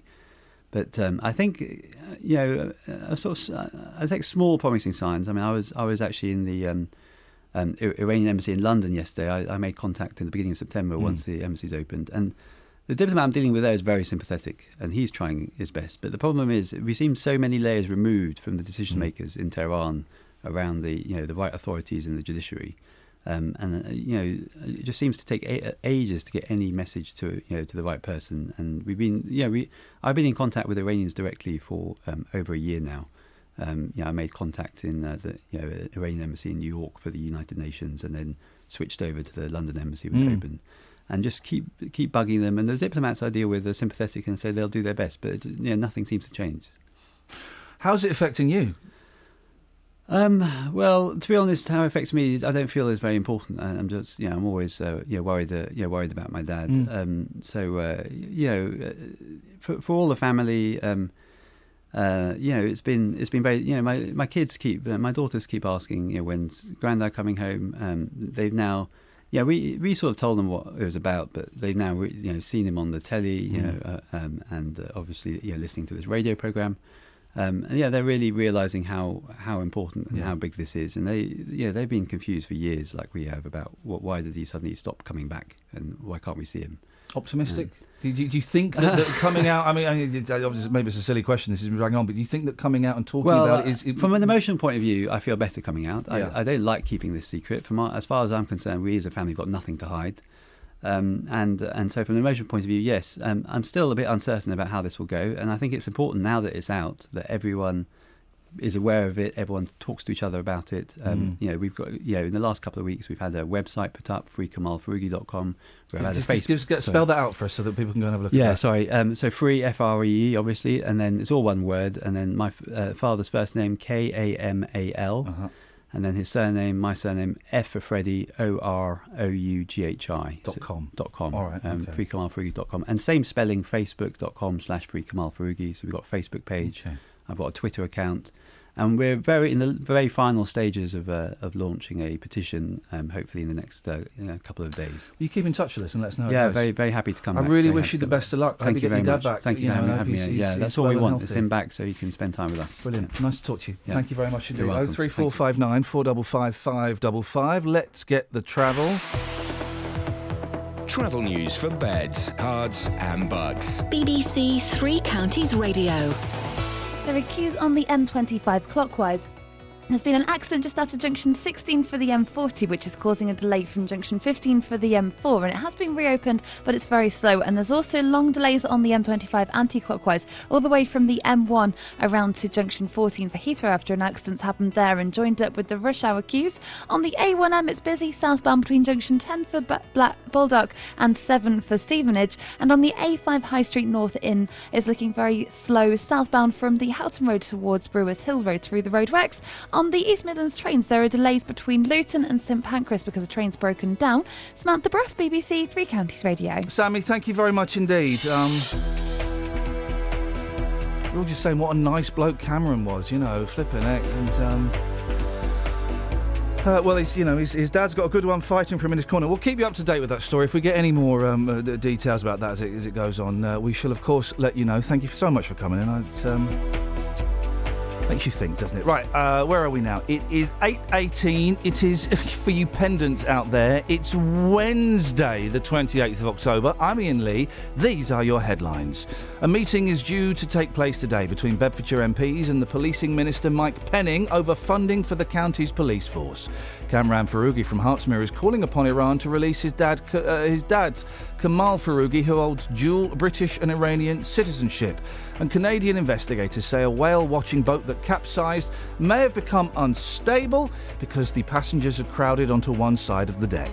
Every weekday morning. Isn't it nice to have a good discussion about things in a polite way? My opinion is. You make a very valid point. As long as the person can do the job, I don't care. Hence, I'm saying she's completely out of touch. It doesn't always happen like that, though, does it? Well, if you let me speak, I'll let you. I'll, I'll let you know what they are. Then. Well, that don't prove that an accident's been caused, does it? The JVS Show. My big phone in every morning from nine gets everybody talking. First of all, I congratulate you. Got a very good uh, topic on this morning. I'd like to share some experiences. I'm not going to respond to that statement because I find that quite inflammatory. The JVS Show. Weekdays from 9 on BBC Three Counties Radio. A poster campaign to raise awareness of child abuse has started in Milton Keynes. Um, images with the words Milton Keynes says no to child abuse have gone up in the town on buildings and on the back of buses. Well, Jane Held is the independent chair of the Milton Keynes Safeguarding Children Board. Jane, I think I'm the, the, way that these, these interviews have been written out for me, I think I'm supposed to be a little bit snarky about this, but I've seen the posters. I think they're a great idea. Uh, how did they come about? They came about because we know, and all the national research says, that uh, the best way to protect children is within their own communities and their own families. So we wanted to help raise awareness of that and help people realise that it's the right thing to do if they're worried about a child to talk about it. Uh, the phone numbers and the email address that are all, on all the posters. Where do they go to? Who get? Who, who will you be? Who will? If I were to, you know, phone that up or send an email, who would I be in communication with? You'd be talking somebody at what's called the Multi Agency Safeguarding Hub. Um, that's a, an organisational group of police and social workers who together will talk to you about what you're concerned about and we'll ask a number of questions to help decide what's the best thing to do about it. Of course, if, you, if it's a really big risk, you're really worried about it, go straight to the police. Yeah. I mean, suppo- supposing, I, you know, I live two doors down and I see a seven year old kid, he comes out one day, he's got a black eye. It, it, it, is that something I should be getting in touch with? What, what, what kind of things should people be, be contacting you with? And if you know the family well and you know that that would be very, very unusual, and you know the little boy, you'd be able to say, Hi, how did you get that black eye? But if you knew that that was the third or fourth or fifth time you'd seen Yeah. it, and he was showing other things that were worrying you about being anxious or frightened or you know, bolshy or lots of things, that's when you really ought to start thinking, oh, maybe I need to do something about this. And are the phone numbers, are they 24 7 or is it office hours? What's, what's the deal there? Hello? Oh, sorry about. Oh, Jane, you Jane, you keep disappearing. Whatever you're pressing, don't. No, sorry, the phone the phone disconnected. My apologies. The I'm old, now the old here. phone disconnected ploy. I've heard that before. yeah, the phone number is it office hours twenty four seven? What's It's um, office hours is 01908 253 169 or uh, 70. Out of hours, it's 01908 265545. So it is 24 7. Okay, because we've had. The, I think the reason that we were doing this story, and I, and I, I, the way the show works, Jane, is I come in and there are some suggested questions for me, and I follow them or I don't. I, I tend to prefer to have a chat, and the way these questions are written, I think I'm supposed to have a tone about this because of the phrase Milton Keynes says no to child abuse, and the line is then, well, well what is where actually says yes, and there have been one or two kind of dissenting voices on Twitter and Facebook and stuff saying, well, that's a stupid line, isn't it? But it, it, it, it- the poster isn't entirely that. That's just kind of the, the neat little tagline that you've got, isn't it? Yes, it's the way of getting people to realise that actually it's really, really important and it's as much their business as it is anybody else's. It's dead easy for people to think, oh, that's somebody else's problem, Mm. that's the problem for social workers, or it's a problem for someone else. Actually, it isn't. People in communities protect children. Jane, I wish you the very best of luck with it. You know, and if, if, if one kiddie gets helped as a result of it, then it has been uh, thoroughly worthwhile. So best of luck. Thank you very much indeed. Thank you very much indeed. Uh, 03459 455 555. Local and vocal across Beds, Herts, and Bucks. This is Iain Lee. BBC Three Counties Radio. It's easy for people on Twitter to have a pop about something like that because you just get the line on Twitter. Milton Keynes says no to child abuse. Well, where would say yes then? What a ridiculous campaign! But you know, go and have a look at the posters before you do that. It's not. That's not just you know saying Milton Keynes um, twinned with Montreux in France, and also we say no to child abuse. Remember when I used to live in Slough? At one point they went up, and I think they were official signs. Slough, an anti-nuclear town, was you get as you're driving. Yeah, maybe an anti-nuclear town, but it's it's a it's a pro dump. That's a little bit hard. No, it's quite fair on Slough actually. Oh three four five nine four double five five double five is the phone number that David in Hitchin continually dials. Good morning, David. Hello there, Iain. Yeah, hello there, David. Classic pants. Still on that rubbish phone, I see. Yeah, yeah, yeah. Yeah. Well, one of these days I'll have the money to get another one. Ah? One of these days I'll have the money to get another one. Ah? Yeah, exactly right. Thank you very much indeed. What you got for us, boss? Well, it's just uh, I, I know that Elvis had um, part Indian, uh, American Indian ancestry, Yes. um, and that, for that reason he did have a slightly ethnic look about him. David, your line is your line is your line is worse than usual. I can't. I'm, we're, uh, you're going to have to get a new phone, dude. Honestly, I'm, I'm. I tried and I just um, I just. Oh, hello, monkeys. So here's the thing. Um, uh, uh, Danny Warbucks um, is is he's kind of in third place at the moment to replace Kelly Betts when she leaves. And Kelly Third? Betts- sorry, third. Yeah, that's the latest. Who's second? Don't make it fourth. well, Kelly Betts is actually second place to replace Kelly Betts. And who's first? I'm not allowed to say for security reasons. Who's security? Um, Akeem's. Um, but you're, you shocked us all this morning by coming in wearing a, a, a shirt that looks like it's from the 1980s. Congratulations on that. Okay, there's nothing wrong with it's, my shirt. It's flecked. I think we'd call that flecked, wouldn't we? Yeah. Why does everyone always pick on the shirt? Because it's a Well, rubber shirt. They no, always it's pick on not. that shirt specifically, or your other shirts. Um, this shirt specifically. Well, then, then that answers your question. Matt dude. Lockwood thought I had dandruff on me. It, it looks like it. Um, He's a fine one to talk. He'd have dandruff if there wasn't so much grease in his hair holding his dandruff in place. Yeah, he probably Well, you shocked us this morning because you're you're here. To, you, you're not dedicated to the cause. You're here today. You're here tomorrow. You're not here Friday because you're going to. Um, um, well, you're going back in time. You're going to Blackpool. Yep. Why? I don't know. Just fun. Halloween. Who goes to? Is this like? Is it like you like like loads of your young friends? No, not loads of my young friends. Who, who your boyfriend? Who, who are you going with? Girlfriend. Your girlfriend, and you were going Yep. to Blackpool for Yep. Halloween. Yeah. Why? It was her idea. Is it? Have you got spooky balls? Halloween ball? Are they having Halloween balls up Oh there? no, there's a gig. Ah. Now we're A in. gig. Now we're in. There's a Kelly, gig. Kelly, over to you. He speak your Okay. language. Yeah. Uh, who are you going to see? James Bay. Oh, you? Yeah, yeah. Oh, from Hitchin. Yep, good guy. Oh, I first heard him in 2007. While those two are having a chat about James Bay playing in Blackpool, let me tell you what's actually happening. Danny is probably going to get the job filling in for Kelly. He doesn't know this yet. We don't want him to know it. We want him to work really, really hard this week. And then at the end of the week, we're going to tell him he hasn't got the job, but actually, he has got the job. So just to clarify, the new Kelly Betts is Dishy Danny Warbucks. The new Kelly Betts is Dishy Danny Warbucks, but shh, he doesn't know that yet. He's in Blackpool, is he? Yeah, he's at, well, no, he's in Manchester, so we're we're in Blackpool for the weekend, but then we're going to go over to But Manchester. the thing for about one. the thing about well, why don't you just go to Manchester, which is the, the, the seventh best city in the world according hasn't to got the a pleasure beach. Well, neither is Blackpool. it's, it's called a pleasure beach. It's a, it should be called a flipping miserable beach from the seventies. It's horrible there. And Blackpool in October, sweet lord, you're going to want to kill yourself. So, or go to Manchester. Manchester's got the um, the gay canal. It's got um, it's got. to- You go ten miles out, you have got a statue to Frank Sidebottom. It's got a library. It's got all these things in Manchester. Blackpool's got nothing. You got higher and higher there. Yeah, I know, and I must try and knock that on the head. It really is interfering with work, so I apologise. Oh three four five nine four double five five double five. The last thirty minutes of the show has anybody, and I mean anybody, got a good thing to say about Blackpool? I don't think so. Travel news for Beds, Herts, and Bucks. BBC Three Counties Radio.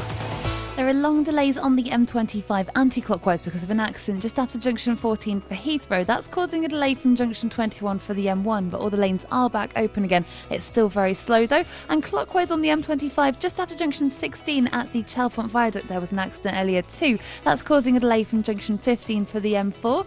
In Bisham on the A404, they're accused southbound because of a police incident that's going on between Bradenham Lane at the Temple turnoff and the Henley turnoff, as causing problems back from the M40 the High Wycombe Handycross roundabouts. And the High Street North in Dunstable is very slow southbound. It's busy in both directions around Brewers Hill Road, actually through the roadworks. On the M1 southbound, it's very slow between junction 13 for Bedford and 9 for Redbourn. We've had reports of patchy queues all the way down and problems with visibility and surface water on the roads. And on the train departure boards, just checking the East Midlands trains between Luton and St Pancras have got delays because of a breakdown. Samantha Breath, BBC Three Counties Radio. Sammy, thank you so, so much. Across Beds, Herts, and Bucks. This is BBC Three Counties Radio.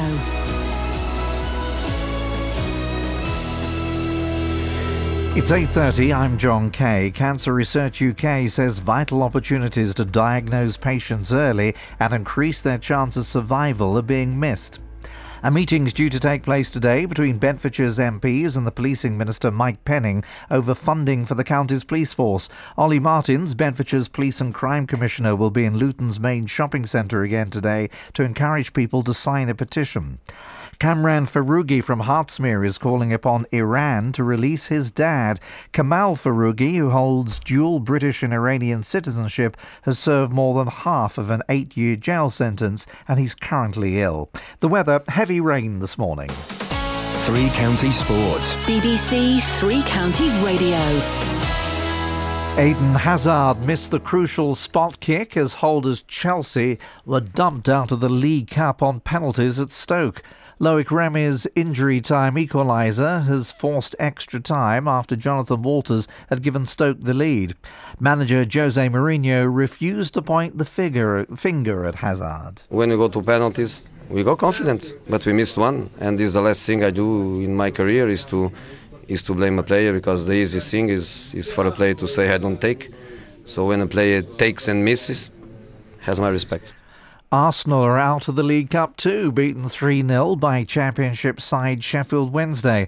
The defeat could prove even more costly to manager Arsene Wenger, who saw both Alex Oxlade Chamberlain and Theo Walcott go off early with injuries. Both of them are muscular injuries, so you need to wait 48 hours in the scan to see how big the damage is. But uh, they're of course out for the next game. When you lose two players like that, you look at your bench and you think, uh, do I bring another experienced player on? And uh, risk to lose another one. Championship Hull also through after beating Premier League Leicester in a shootout, while Everton also needed penalties to beat Norwich. Tonight, Liverpool host Bournemouth with manager Jurgen Klopp still looking for his first win. Daniel Sturridge again misses out with injury. Manchester City takes on Crystal Palace. Southampton play managerless Aston Villa, and Manchester United are at home to Middlesbrough. An historic day, Great Britain's women gymnasts. They've won their first ever World Team Final medal by claiming bronze at the World Championships in Glasgow. The United States won gold while China took silver. Becky Downie was particularly pleased for her sister Ellie, who had earlier made an error in her bars routine. This week's been a really crazy week. After qualifications, I had quite a big disappointment, uh, but the, we knew that we had the potential to come in fighting today for me, I had to change my bar routine a bit rapidly, and I just said to the girls, a team final, anything can happen. After that first mistake, the girls did amazing, and I couldn't have asked for any more. I'm just so, so pleased. The dates for the 2019 Rugby World Cup in Japan have been confirmed. It'll start at Tokyo Stadium on Friday, the 20th of September, with the final at the International Stadium Yokohama on Saturday, the 2nd of November. World Rugby Managing Director Brett Gosper says there'll be no problems with support for the event, even if, like England, Japan exit the competition in the group stages. If you've got a good product on the field, if you've got great atmosphere in the tournament, then actually it's an incredibly resilient tournament and people have remained interested. We've seen that through television ratings, we've seen it in the fan zones and so on. So I think that comforts that should that happen in Japan, the tournament will roll on and be successful as it has been here. That's Three Counties News and Sport, and I'll have more for you at nine. Wish I could speak with my dog. I Wish I could speak with my dog.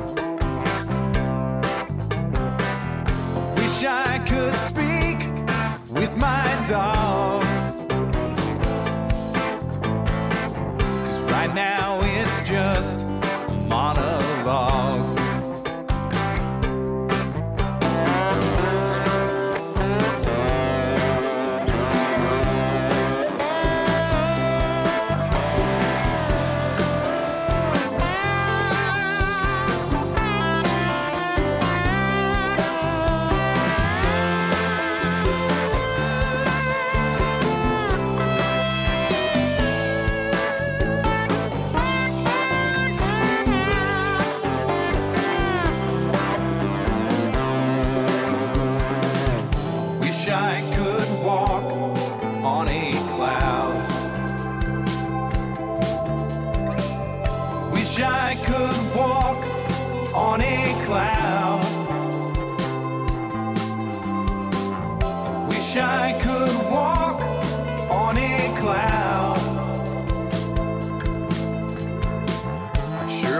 Cloud walking was allowed. I wish every wish would come true. I wish every wish would come true.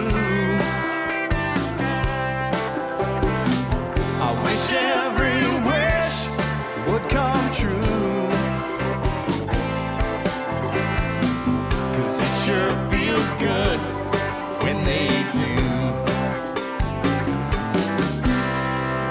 Morning, losers. Iain Lee. No, hang on a second.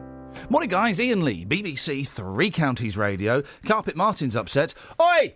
He says, Oi! Mush, mush.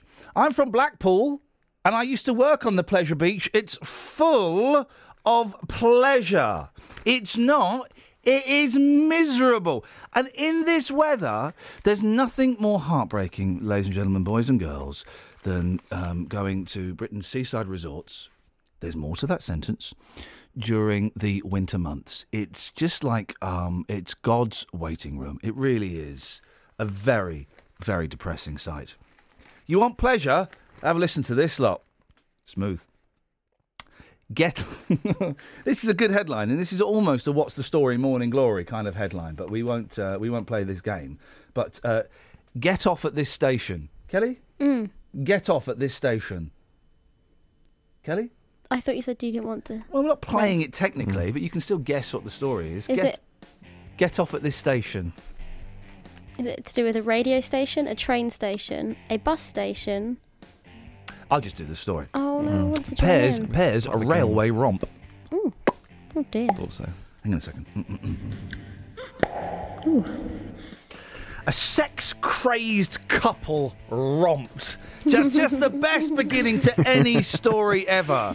A sex crazed couple romped at a railway station as shocked passengers waited for a rush hour train. Flipping heck. So it's busy then. Oh, there's a picture of them. That picture's tiny. The Randy teens. None of these are real words. I must write that book one day on words that are only used in newspapers uh, or on radio, uh, because none of these are real words. The Randy teens stripped off in a bike shed. Uh, so far, that's the first real words we've heard. Bike shed for the X-rated show after getting all steamed up on the platform. Romantic. Very romantic. They, they were obviously a very loving couple. The youth had earlier exposed himself to other passengers. Naughty, Oh. naughty, naughty, naughty. Then it goes on, he and a friend had also urinated on the platform. Naughty, naughty, naughty, naughty. Stunned onlookers called 999. I'm stunned and I'm on looking at this. I'm going to call 999. But the group had scarpered by the time cops arrived. Um, uh, hmm. The two male, uh, th- this is the police speak, this is speak now. Four youths, two male and two female, entered the station. The two males then urinated on the platforms before one of them threw a large bag of rubbish onto the tracks. He then jumped down and trespassed on the tracks. The other exposed himself on the platform before entering the cycle sheds with one of the females, where they engaged in indecent sexual activity. He added, It certainly can't have been pleasant for the other passengers on the platform and may have witnessed it. Now, you go speaking for yourself, officer. I would love to have caught an eyeful of that. I would love to. Might be what I'm missing. What would you have done? I would have been um, shocked that I was onlooking and I would have dialed a 999. I don't know, I would, wouldn't have dialed. I'd gone, Oi! Oi! Oi! Oi! Uh, not you, them! Get them! Can you can you get them? Tap that them! No, no, no, them! The ones with the, the yes, them! What are you doing? Well, pack it in. That's what I would have done. So I would have done. I got to put, pour a, a, I'd have bought a can of Coke and poured it over their heads. I don't know. what do you do with with, um, with when you find rotting animals? I don't know what you get up to. That's what I would have done. Is Dealey there? Have a look. Let's have a little. What's it? It's like a it's like a, a lucky Dealey dip. Oh dear, no, that's thoroughly unpleasant. Di- he's there. I heard there. the dirty, less gravelly chuckle than it used to be. Imagine like that. A, hang on, boss. What, just, just just say that again. It's like Hmm. a what? Sorry, it's like a what? Sorry, You just said it's like a, a, a dirty something. a dirty Dealey dip. That's outrageous. Why? I don't come to work to be treated like that. Well, where do you normally go? Hey, the old ones are indeed the oldest. Oh, the best, no, yes. I just I didn't know if you were on um, because um, uh, whoever's in charge of my screen has not typed on the screen that you're there. Oh, that's Danny again, isn't it? Kit Kat boy. Da- no. Is, is it, are, you ta- are you taking a break, Danny? Are you having Yeah. two fingers? You're taking two fingers, are you? Yep. Right, so it's Wasn't Danny's me. fault. Wasn't me. If he wants this job, then he really has I to was just about to check if you were there, those two fingers out. Yeah, and get a new jumper. I haven't got a jumper on. Exactly. You should have one. You should have one to cover that shirt, which is a disgrace There's to the nothing wrong with my Aborigine race. My boomerang won't come back. Justin, what do you think to my shirt? Uh, your shirt's not very good. Listen, if you want to work on the breakfast show, the award-winning breakfast show, you need swag. What's wrong Is with John my Gordon shirt? coming back? Oh, you mean this, this one? This, we, we did win an award, didn't we? Yes, yes, yes. yes, yes. It's just not good enough. Uh, Dealey. Oh, hang on. Oh, hang- right. you t- we, we we put out we put out the um, Akbar Dad Khan signal, and um, it's it's it's worked. Or tell Yeah. him I just want to know. I don't want to talk about anything boring. I just want to know if um, it's true that Indian people like Elvis. Ask him yourself. Oh, that's right. Akbar. Good morning. I don't want to talk about anything boring. I just want to know. When I grew up in, in, in Slough, I used to have loads of Indian friends, primarily Indian, a few Pakistani, a few Bangladesh, pri- primarily Indian, right? And every time I went round their house after school for tea, the majority of them would have in their living room a framed picture of Elvis Presley, right? And I asked my friend Ajit Nanda about this, and he said, well, my mum thinks that Elvis was Indian. Is any of this is any of this ringing true with the ADK, the Akbar Dad Khan? Uh, it certainly doesn't uh, ring true with me, ADK at all, um, and uh, I haven't come across uh, with uh, with any uh, Indian or, for that matter, um, Pakistani household where. Uh, um, in their living living room, uh, there would be the pictures of Elvis Presley.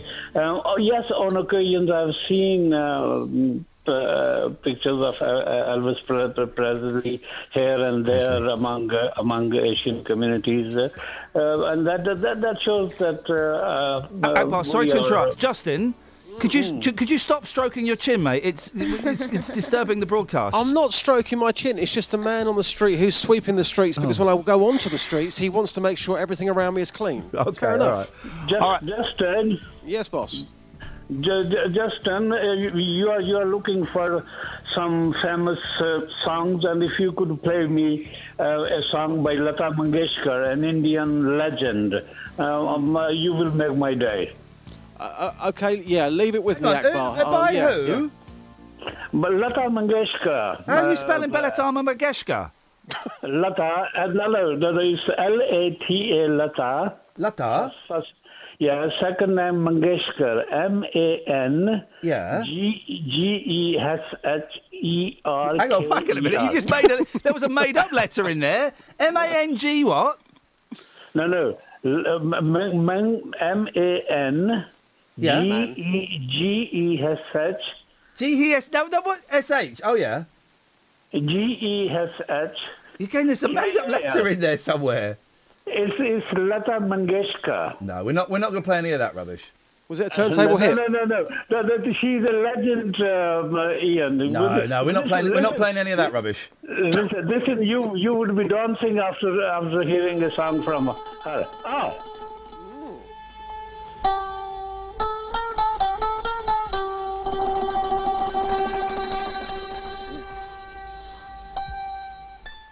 It's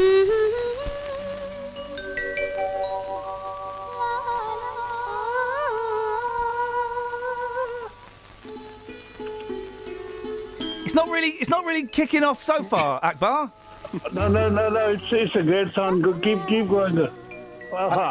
Wonderful. I tell you what I like. I tell you what. No, I tell you what we're gonna have. I tell you what. Now this is this this my friend. This is a classic, right? You ready for a classic? All together. We're all going to join in together. Oh, hang on, it's an advert. Hang on a second. Um, we've got to wait for the got to wait for the advert to pass. I think, Akbar. I think I know what you're going to play. No, no, no, no, no. You simply don't know. This advert is seven minutes long. How can it be a seven-minute advert? Hang on a second. You, no, you don't know what I'm going to play. Uh, this, this, you're going to know this one, Akbar. Classic. Here we go. The same lad that had Elvis. You ready? भाई party का सारा इंतजाम तो ए one है लेकिन आपका वो तीन number Hang on, hang on. Here we go. Let me get to the song. Here comes the song. Here comes the song. You ready? You ready? To sing along, Akbar? Yes, I am. I am here. Johnny Jana Dum Bara Baram Pam Pam Pam Para Pam John Johnny Jana Dum Bara Baram Pam Pam Pam Pam Go on Akbar Yes, yes, wonderful, wonderful, What? good. Okay Akbar, okay, let's test hmm. your credentials. Name the film. Oh, I've seen this. That, that, that's a seventies film. Yeah, name the And, film. uh, Name the film. uh, sorry, I'll fail there. In that Iain. case, I'm afraid you're fired. Of course, it's Nasib. Travel news for beds, cards, and bugs. BBC Three Counties Radio. On the M25, an accident anti-clockwise is causing delays from junction 18 for Chorleywood to junction 14 for Heathrow, joining up with the rush hour queues, so there are delays back past the M4 and the M40. On the A1M, it's busier than usual southbound between junction 10 for Stotfold and 7 for Stevenage, and in Henlow on Arsley Road, that's been partially blocked by an accident at Hitchin Arsley Road. Road. Arsley. You said Arsley. I Say it again. Arsley. Arsley. There we go. Thank you. In, in Codicote on the B656, that's very slow southbound between the Three Houses Lane and Rabley Heath Road, and on the A5 High Street North in Dunstable, it's very slow southbound between Houghton Road and Brewers Hill Road through the roadworks. In Bisham on the A404, they're accused southbound because of a police incident between the Temple turnoff and the Henley turnoff, which is causing a delay back from the M40 at the High Wycombe Handycross roundabout. And East Midlands trains have delays between Luton and St Pancras because a train's broken down. Samantha Bruff, BBC Three Counties Radio. Thank you very much indeed, Sammy. Dealey, stay there. We got sidetracked by Akbar, as we often do. Where are we now? 8.46, these are your headlines. Cancer Research UK says vital opportunities to diagnose patients early and increase their chances of survival are being missed. Olly Martins, Bedfordshire's Police and Crime Commissioner, will be in Luton's main shopping centre today to encourage people to sign a petition against cuts to funding Bedfordshire's police force. And Kamran Foroughi from Hertsmere is calling upon Iran to release his dad. Kamal Foroughi, who holds dual British and Iranian citizenship, has served more than half of an eight year jail sentence. Let's get the weather! Beds, Herts, and Bucks weather. BBC Three Counties Radio. Hello, the Met Office have a yellow warning in place for rain until 11 o'clock concerning Hertfordshire. Uh, but there's rain pretty much for all of us uh, as we head through the day. It gradually clears to the north, leaving behind some sunny spells. Uh, the further west and south you are, the more chance you have of seeing those. Temperatures reaching 14 degrees Celsius. Tonight it's mainly dry, uh, clear to start off with, but we have cloud building through the early hours of the morning with lows of 9 degrees. Dry and bright first thing tomorrow, but there is a band of rain sweeping eastwards, bringing with it gusty winds. It's pretty drizzly stuff, but it's staying with us through the afternoon and into the night. Temperatures up to 14 degrees. Now, overnight, heavier rain joins in and continues into Friday, uh, leaving showers behind in the afternoon. But it is looking dry and brighter over the weekend. Cloudier on Sunday, but staying mild with some mist and fog patches at night and in the morning. That's your latest forecast. Thank you very much. On this week's Best of podcast. What's all this about kicking a cow, Peter? Line three, what would you like to say? Lee. Uh, Download all the latest podcasts at bbc.co.uk slash three counties radio. Morning, Iain. How are you? Is that your real voice? Hi. Is that your real dog? The Iain Lee Best of podcast. What's the youngest Gary you know? I need you to talk about Kelly in the past tense, okay? Do you know what that means? I forgot Grumpy Jamie was coming in today. Yeah. What a buzzkill. Remind us why I thought it was a good idea to invite you in. Download all the latest podcasts at bbc.co.uk slash three counties radio. Big turntable hit. Hit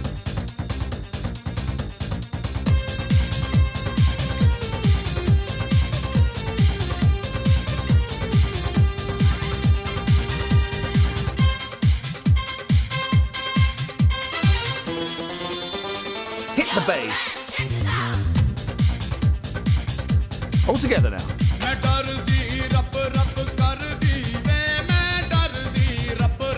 Rapper, rapper.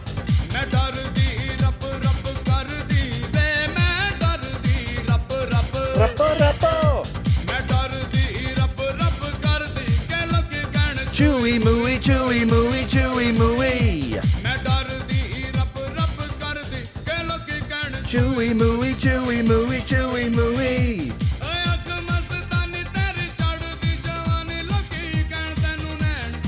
Indian dancing, knife hard on the arms, isn't it? You need strong arms for that stuff. Need strong arms for that, Justin. The arms are up constantly. Constantly. Oh. Yeah, beautiful. Rappo, rappo. Guess uh, Chris is da- Daler Mehndi. Daler Mehndi, man, man what, a, what a guy. What an absolute. Chewy mooey, chewy mooey. Chewy mooey, chewy mooey, chewy mooey.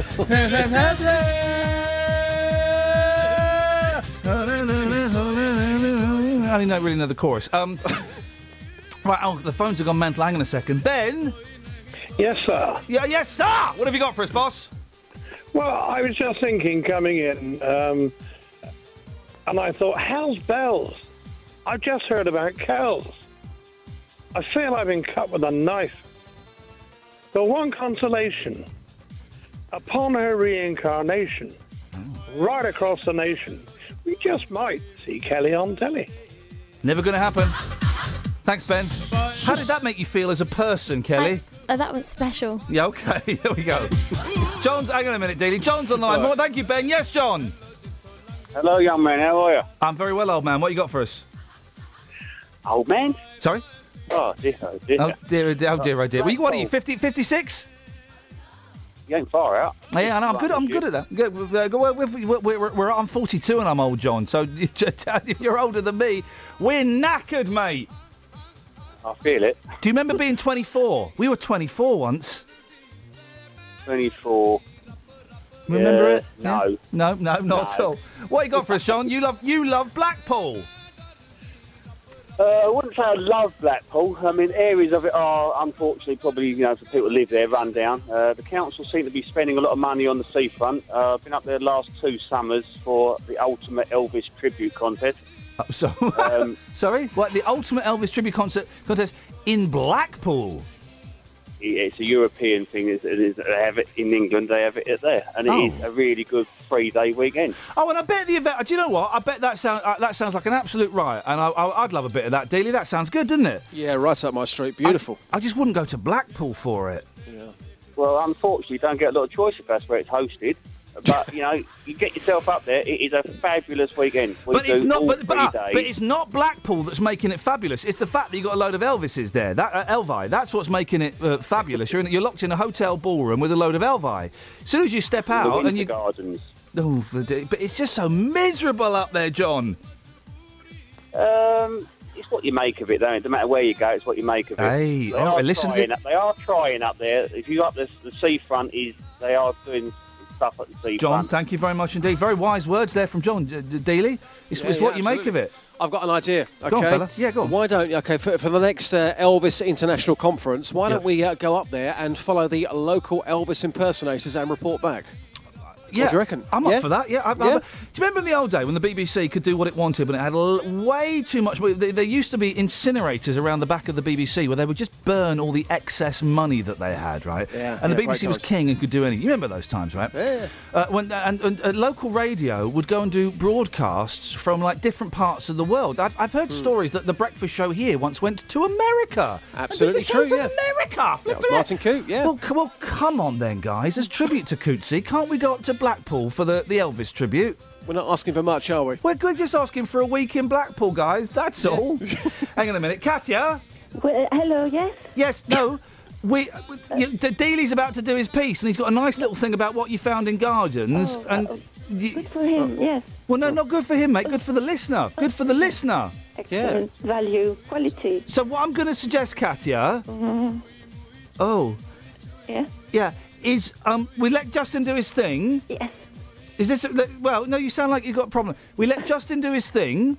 Okay. Because he stood out in the. He's chucking it down there, mate. You must be Horrible, soaking. Yeah, pneumonia coming back on again. Well, uh, I mean, uh, he has he has looked death in Um, the face. Umbrella, umbrellas. They're good. No, I'm too hard for that. He, d- listen, here's my thing, right? And this is a genuine problem. I hate umbrella users, right? Why? Well, 'cause- well, I was in Oxford Street yesterday, and it wasn't raining. But if it had been, I've been in Oxford Street in the rain. You got these people holding umbrellas, right? If you've got an umbrella, it's your job to negotiate the streets. You go up, you go down, you Yeah. tilt it to the left, you tilt it to the right. Well, the people walking around you, that's like saying, it- it's like saying, oh, I've got a car and I'm just going to drive straight and everyone has to Yep. get out of my way. No, no, no, no, no, no. The owner of the car is responsible for not hitting other people. The same should apply to umbrella users, just. I'll tell you something, boss. Okay, w- would you let somebody on the roads without a driving license? No, you wouldn't. No, okay, mate. so maybe we should have an umbrella license in this Flippin' country. heck, you have just Yes. you've, you've just actually managed to sum up my uh, my argument in, in that I've had for years in a few words. Thank you, mate. Yes, you've clarified it. Yeah, we should have an umbrella license. You're dilly dallying. Do Yeah, dilly dallying. He can't do his uh, bits now. What's what's the Belgium for dilly dallying?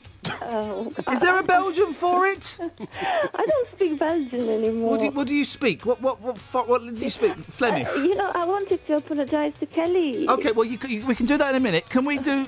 Can we please do, do Justin Peace first because he's out in the rain. As No. we've we've agreed, we both dislike umbrellas intensely, and the people that use them, well, uh, you know, the, the, the spawn of the devil. And I, I think shooting's too good for them. Um, so, Dealey, I don't want you to have an umbrella. Mhm. A sou'wester. You know, one of those little yellow. Sou'wester, Katia. I never heard about them. Well, uh, you're about to. Those little yellow plastic hats that sailors used to wear. Oh, yes. Yeah, sou'wester. Sou'wester? Sou'wester. How do you write that? Sou'wester. Sou'wester. Who's dilly dallying now? Or as they say, Yeah. dans la français, la poula, la poulet. Yes.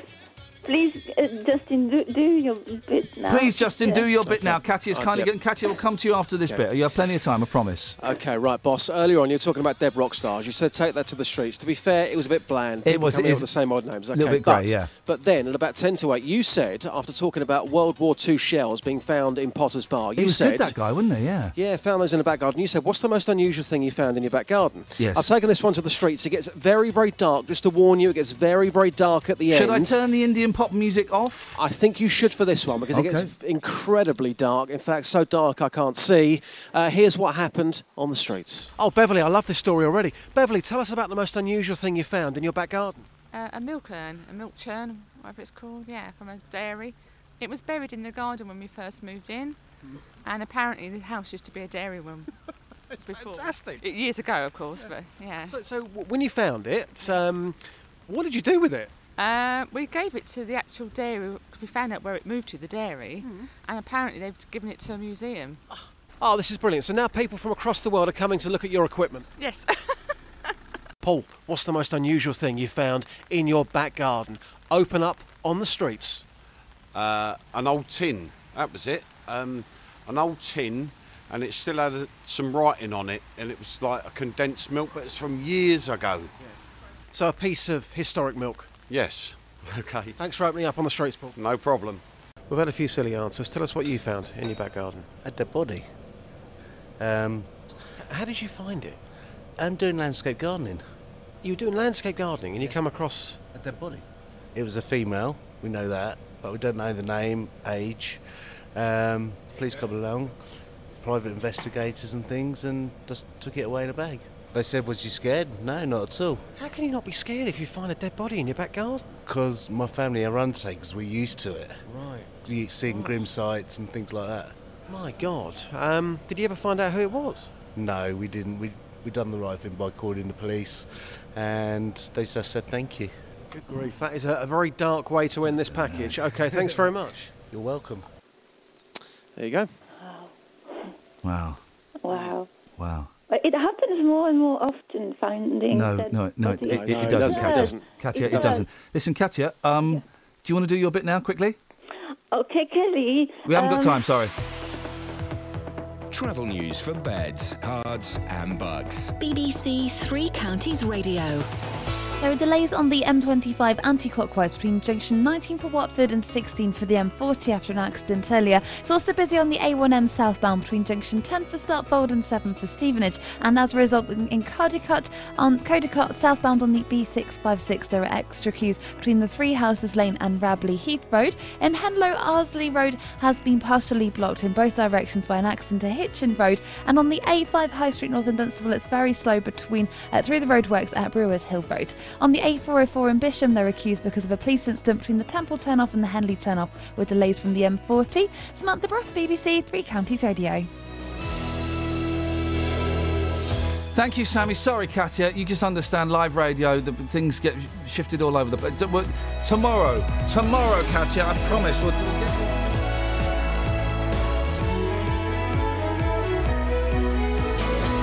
Local and vocal across Beds, Herts, and Bucks. This is BBC Three Counties Radio. Thank you, Iain. Good morning. Welcome to the JVS show. I'm Jonathan Vernon Smith. It's Wednesday.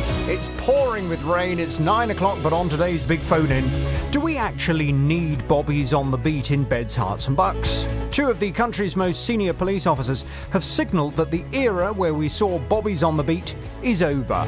The chairwoman of the National Police Chiefs Council and the Deputy Commissioner of the Met say there's no money left to pay officers to patrol the streets. Instead, the police will focus on big investigations and cybercrime, and they'll expect people to get involved in do it yourself policing too. Well, the Hemel MP and Policing Minister Mike Penning, he's told the BBC crime is falling, and it's not how many officers we have that counts, it's how they're deployed. I want to know from you do we actually need Bobby's on the beat here in Beds, Herts, and Bucks? Here's my telephone number for your call it's 03459 455 555. This is the JVS show. On BBC Three Counties Radio. I'll take your call in just a second, but first let's get the latest BBC News at 9 o'clock with John Kay. The headlines Cancer could be identified earlier. Thames Valley Police appeal for witnesses to a fatal accident. And Bedfordshire calls for more funds for the police. BBC Three Counties Radio. Cancer Research UK says there's unacceptable variation between different parts of England in how quickly cancer's diagnosed. It says almost 20,000 cases could be caught earlier if all regions match the performance of the best. Sarah Williams from the charity says improvements could be relatively easy to make. public awareness, so encouraging people to go and see their doctor if they do notice any unusual, persistent changes to their bodies, making sure that doctors are supported and have the correct help so they can be trying to make the best decision for the person in front of them, and then finally making sure that once that doctor has made a decision, that whether it's tests, whether it's seeing a specialist, whether it's a hospital appointment, that that happens as swiftly and smoothly as possible. Volkswagen have announced big losses in its first figures since the scandal over rigged emissions tests broke last month. In the three months to September, it recorded an operating loss of £2.5 billion.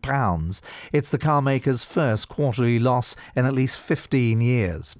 A Hertfordshire man's calling for his 76 year old father, who's unwell, to be released from an Iranian prison on compassionate grounds. Kamal Foroughi holds dual British and Iranian citizenship. Jessica Cooper reports. Kamal's son Kamran, who's from Hertsmere, says the family are begging the Iranian authorities to release him.